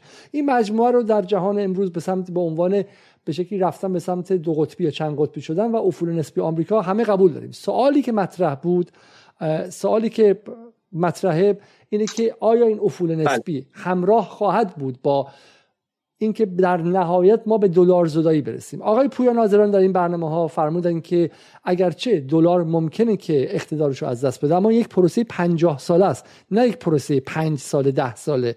پروسه ای که نهادهای مالی آمریکا از WTO از IMF از نهادهای دیگه و به ویژه بدهی که دارن و کشورهایی که به آمریکا به که بدهی آمریکا رو دارن به صرفشون نیست چون ورشکستگی آمریکا ورشکستگی اونها هم هستش. برای همین شما از افول دلار می‌تونید حرف بزنی. زمانی هم خواهد بود که ارزهای دیگه جایگزین بشه مثل یوان مثل یورو مثل کریپتو و غیره. ولی ما داریم از 2050 حرف می‌زنیم. و این به, شکلی این درد ایران رو که الان باید بتونه بحث برجام رو بهش فکر کنه رو حل نمی‌کنه. این بحثی که سی سال آینده ممکنه بله ممکنه که دلار از بین بره. و من توی حرفای شما حداقل تو نیم ساعت آخر نفهمیدم که این دلار زاده ای که شما دارین حرف می‌زنی پیر شدن جامعه آمریکا و غیره آیا اینها بله. بحث امروز و فرداست یا اینکه نه؟ بحثی که ممکنه در یک بازه سی سال 40 سال 50 ساله بله به افول نسبی و تدریجی دلار بیانجامه. من همونطور که عرض کردم به ایجاج نمی‌خوام می‌تونم وقت تعیین بکنم یا پیش های خودم نداره خودمو بگم ولی از این پرهیز می‌کنم. ولی می‌خوام بگم حداقل دو نفر با نکته که گفتید آقای پویا ناظران گفته موافق نیستن. یکیش دیلویت که اسلایدش رو دید و نمی‌تونیم از کنارش ساده بگذاریم چون دیلویت. دومیش آقای ریدلیو ببینید ریدلیو در واقع حدود 7 روز بعد از حمله روسیه و جنگ اوکراین یه مستندی رو بارگذاری کرد در یوتیوب به نام Changing World Order. نظم جهانی در حال تغییر. بود 43 دقیقه اینقدر زیباست که من سه چهار بار دیدمش. و اونجا هم راجع به تغییر وقتی که چین داره صحبت می‌کنه که تغییر می‌کنه با آمریکا و من یه اسلایدی خدمتتون فرستاده بودم که می‌خواستم بگم از سال 2014 جی دی پی چین بر اساس موازنه قدرت خرید قدرت اول دنیاست. اونجا آقای ریدلیو میگه که این اتفاق دیگه داره میفته. یعنی امیننت راجع به 50 سال بعد صحبت نمی‌کنه. خواهش می‌کنم مستند رو ببینین. آقای پویا ناظران ببینه. شما مخاطبات ببینین. اصلا تو این برنامه‌تون بزنین. ری دالیو کیه؟ ری دالیو کسیه که مدیر عامل hedge fund بریج واتر در امریکاست. از قلب وال و از قلب وال استریت تونسته 22.5 میلیارد دلار پول در بیاره. یکی از 100 ثروتمند برتر دنیاست. که بسیار از این شرکت های بورسی توی ایران و شرکت های کارآفرینی جملات ری دالیو رو بزرگ قاب می‌گیرن تو دفاترشون در دیوار می‌زنن. یعنی یه آدم در این ترازه که داره این حرفو می‌زنه. و مستند که ساخته کاملا مقایر با اینی که ما فکر کنیم 50 سال دیگه. نه به هیچ من نمیگم دو سال دیگه. پس پس الان من فقط برای اینکه برای مخاطب جواب بیاته الان تمام ادعای شما بر مبنای ریدالیو. یعنی شما الان دارید میگید که ایران و جمهوری اسلامی هم سراغ حل برجام مثلا بره یا نره چون آقای ریدلیو در اون مستند فرمودن که دلار کارش تمومه. یعنی نه به کینز کار دارید نه به مثلا چه می‌دونم های کار دارید نه به اقتصاددانا کار دارید نه به تئوری های مالی کار دارید. بر اساس گفته ریدلیو شما معتقدید که دلار کارش تمام است و و ما هم باید مشغول تغییر پای پولی میشیم من ترند رو به شما نشون دادم. گفتم چهار تا ستون داره دلار باشه حالا ریدلیو گفته ولی چهار تا آدم دیگه مثل بوفه و آدم دیگه ممکن چیز دیگه گفته باشن. اگر لطف کنین بحث مستندات بگین که الان میشه روایت فلان قدیس که اون حرفو زده و روایت ائمه است که. الان ریدلیو می‌تونه هر چی بگه پس فرام اتفاق نیفته. من الان می‌خوام بحث مستندات شما بدونم که حرف شما در مورد دلار زدایی در چه بازه زمانی ممکنه محقق بشه. بحث دو سال آینده است پنج سال آینده است یا 20 سال آینده است؟ ببینید قطعا 20 سال آینده نیست. دقت کنید ما راجع به محو شدن دلار هم حرف نمی‌زنیم ها. همونطوری که پوند بریتانیا وقتی که 100 سال ارز در واقع رایج در دنیا بود و بعد افول پیدا کرد شد شد یه ارزی الان هم هست بعضی هم دارن نابود نشده. ولی اون قدرت اونی که باعث می‌شد ما تحریم بشیم چی بود؟ اونی که باعث می‌شد ما تحریم بشیم الکی به ما گفته بودن که مثلا آمریکا به همه شرکت های دنیا میگه اگه برید با ایران کار کنید من شما رو از بازار بسیار جذاب North America محروم می‌کنم. درسته؟ بعدا ما نگاه کردیم دیدیم یه سری از شرکت های درجه دو چینی که اصلا share market شون توی بازار آمریکای شمالی صفره. اصلا license export صادرات محصولاتشون با آمریکای شمالی صادر نشده. یه قطره جنس اونجا صادر نمی‌کنن. اونا هم با ما نمی‌تونن کار بکنن. نتیجه چی بود؟ چرا نمی‌تونستن؟ چون ما نمی‌تونستیم بهشون پول بدیم. چون تنها ابزار پرداخت مالی تو دنیا سویفت بود. بنابراین ما داریم راجع به گسترش نظامهای پرداخت صحبت می‌کنیم. ببینید بریکس الان نظام پرداخت خودش رو داره. 3.5 میلیارد دنیا که قرار بود 2020 operational بشه به خاطر کرونا عقب افتاد من گفتم اینا اینا رو می‌تونید تو جزئیاتش بریم. مثلا سیستم SPFS روسیه که یک نظام پرداختی شبیه سویفت یا مثلا سیستم CIPS چین Cross-border Interbanking Payment System که یه چیزی شبیه و یونیون پی چین که شبیه مصرف ویزا میر روسیه که شبیه مثلا نظامات پرداخت تو دنیا دارن به شدت و با صورت حیرت انگیزی تو اینا روی زمین الان شما با کارت حرفی که خود شما زدین حرف خیلی مهمیه. شما گفتین که آمریکا بین حالا گفته میشه بین 30 تا ادعا تا 70 تریلیون هم گفته میشه. دفیسیت داره و کسری بودجه داره درسته؟ کاهش بله. لحظه ای که دلار دیگه ارز هژمون یا ارز مسلط جهانی نباشه به شکلی لحظه ای که آمریکا دیگه نتونه دلار چاپ کنه لحظه ای که نتونه از این جیب به اون جیب کنه شما می‌دونید در اقتصاد اون لحظه است که ورشکستگی مشخص میشه. تا لحظه ای که من بتونم الان روز صبح اول صبح یه میلیارد از شما قرض بگیرم تا آخر شب به بدهکاران بدم کسی شاید متوجه نشه که من جیبم خالی است و من ورشکست شدم. لحظه ای که شما صبح به من دیگه قرض ندی و من نتونم پول چاپ کنم در قبالش بعد آخر روز طلبکارا در خونه من جمع میشن و بعد اون موقع سرنوشت عوض میشه. یکی از دلایلی که آمریکا از نیروی نظامیش استفاده کرده که هیچ وقت سلطه دلار از بین به خطر نیفته برای اینه اینه که تمام تخم مرغاش رو آمریکا نه بعضی از تخم مرغاش رو. تمام تخم مرغاش رو در سبد سلطه دلار و سلطنت مطلقه و ولایت مطلقه دلار گذاشته. سوال اینه که چه چه نشانه شما می‌بینید که آمریکا الان خیلی مثلا چم اهل گفتگو شده باشه و عقب بره. چین این کارو کنه روسیه هم بخواد از سویفت موازی استفاده کنه ایران و ونزوئلا این کارو کنه آمریکا بگه باشه بچا شما برید بدون دلار ما اینجا هستیم. فرقش با پوند ملکی انگلیس این بود که انگلیس اون موقع در این حد بدهی نداشتش. خب انگلیس تمام هستی خودش رو در این نگذاشته بود. پذیرفت که با عنوان یک امپراتوری کوچیک شد و تبدیل به همین کشور قرازه‌ای که امروز ما درش هستیم. خب یک یک دولت دست دوم و دست دوم جهانی به عنوان دوم آمریکا خودش رو به عنوان چند به عنوان پودل یا سگ همراه آمریکا تبدیل کنه. و اینو پذیرفت. کوچک شدن تدریجی شو ولی آمریکا چنین امکانی برای خودش نداشته. plan B نداره برای این کار. داره؟ به هیچ وجه نداره. من عرضم این نبود که آمریکا به راحتی اینو میپذیره. دقیقا آقای ری دالیو تو این مستندی که ساخته همین اشاره می‌کنه. میگه اون leading power ها با اون rising power ها هی به هم نزدیک میشن. در واقع طرف قدرتش به اندازه چکی که داره نقد می‌کنه تو دنیا دیگه نیست. چین قدرتش بیشتر از اون چکیه که داره تو دنیا نقد می‌کنه. اینا تا یه جایی میرن حالا اون ایشون نتیجه گیری می‌کنه اونجا که میگه منم به نظرم میگه بحران ها به وجود میاد. مثلا جنگ دوم جهانی باعث میشه که آمریکا یه دفعه ظهور بکنه. ممکنه یه بحران دیگه باعث بشه که این ات... یعنی دیگه چین می‌خواد چک خودش رو نقد بکنه. قطعا آمریکا این رو به راحتی نمیپذیره. و راجع به اینکه بعدش هم چه اتفاقی میفته خب ما آلمان جر... وایمار جرمنی رو بعد جنگ جهانی اول داریم که دلارش مارکش از بین رفت. شما می‌دونید دیگه طوری شده که مردم با این پولای آلمان می‌رفتن خودشون رو گرم می‌کنن میختن تو بخاری. این یه مدل از افوله که ولی آلمان اینتگریتی و یک پارچگیش حفظ شد. ولی ممکنه حد اکثری من گفتم سناریوهای افول اصلا راجعش نمی‌خوام الان صحبت بکنم خب؟ یه سناریویی که راجبش خود امریکا هم مستند ساختن اینه که اصلا دیسنتگریت بشه امریکا اصلا نتونه تحمل بکنه یه همچین فشار تورم 80 ساله اگر برگرده می‌خوام بگم کف قضیه ولی اینه که نقش جهان روای دلار از بین میره. دلار احتمالا باشه سه تا سناریو سناریو حداقلی. ولی نگاه کنید تبدیل میشه به قدرت بریتانیا. بریتانیا نمی‌تونه ما رو تحریم بکنه اگه خودش تنها بود. من همش همین گفتم. گفتم که بریتانیا در سال 1945 مسئله آمریکا رو نداشت. اون میزان بدهی رو نداشت خب؟ اون میزان دفیسیت و کسری بودجه رو نداشتش. درسته؟ برای همین عبور بریتانیا از یک سوپر پاوری که ارزش ارز مسلط بود و, و, و پوند هم هرگز در سال 1945 چنین تسلطی نداشت که دلار سال 2022 داشته. برای همین برای همین اصلا اون ساختارهای مالی متفاوته. و من حالا این سوالو به کنار بذاریم. خب؟ خیلی نرم انتقال مثلا قدرت امپراتوری جهانیش به یک قدرت نتیجه, نتیجه ای که من می‌خواستم بگیرم اینه که میگم که اون چیزی که به قول انگلیسی ها آمریکا براش در معرض خطره خیلی خیلی بیشتر از چیزی است که برای برای امپراتوری بریتانیا در 1945 در معرض خطر بود. برای همین آمریکا احتمالا مقاومت بسیار بیشتری خواهد کرد که دلار این سلطه از دست نخواهد داد. حتما این کار خواهد کرد. یعنی شما ببینید امریکا یه دفعه جنگ تعرفه ای را میزه با چین. یعنی همه گفتم اصل شماره یکی خودشو میزه زیر پاش به خاطر اینکه آمریکا رو حفظ بکنه و قطعا به راحتی کوتاه نمیاد. ولی تاریخ تمدن نشون میده که امپراتوری‌ها ظهور افول دارن. یعنی اصلا ما خیلی هم به اقتصاد کار نشه باشیم یه خود کلان نگاه بکنیم. امپراتوری همه ظهور افول افول داشتن.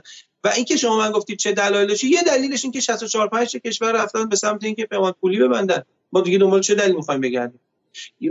همه حرفایی که تو این دو ساعت من زدم و این چهار تا ستونی که این ساختمون روش بنا شده به همه این چهار تا ستون ضربه خورده.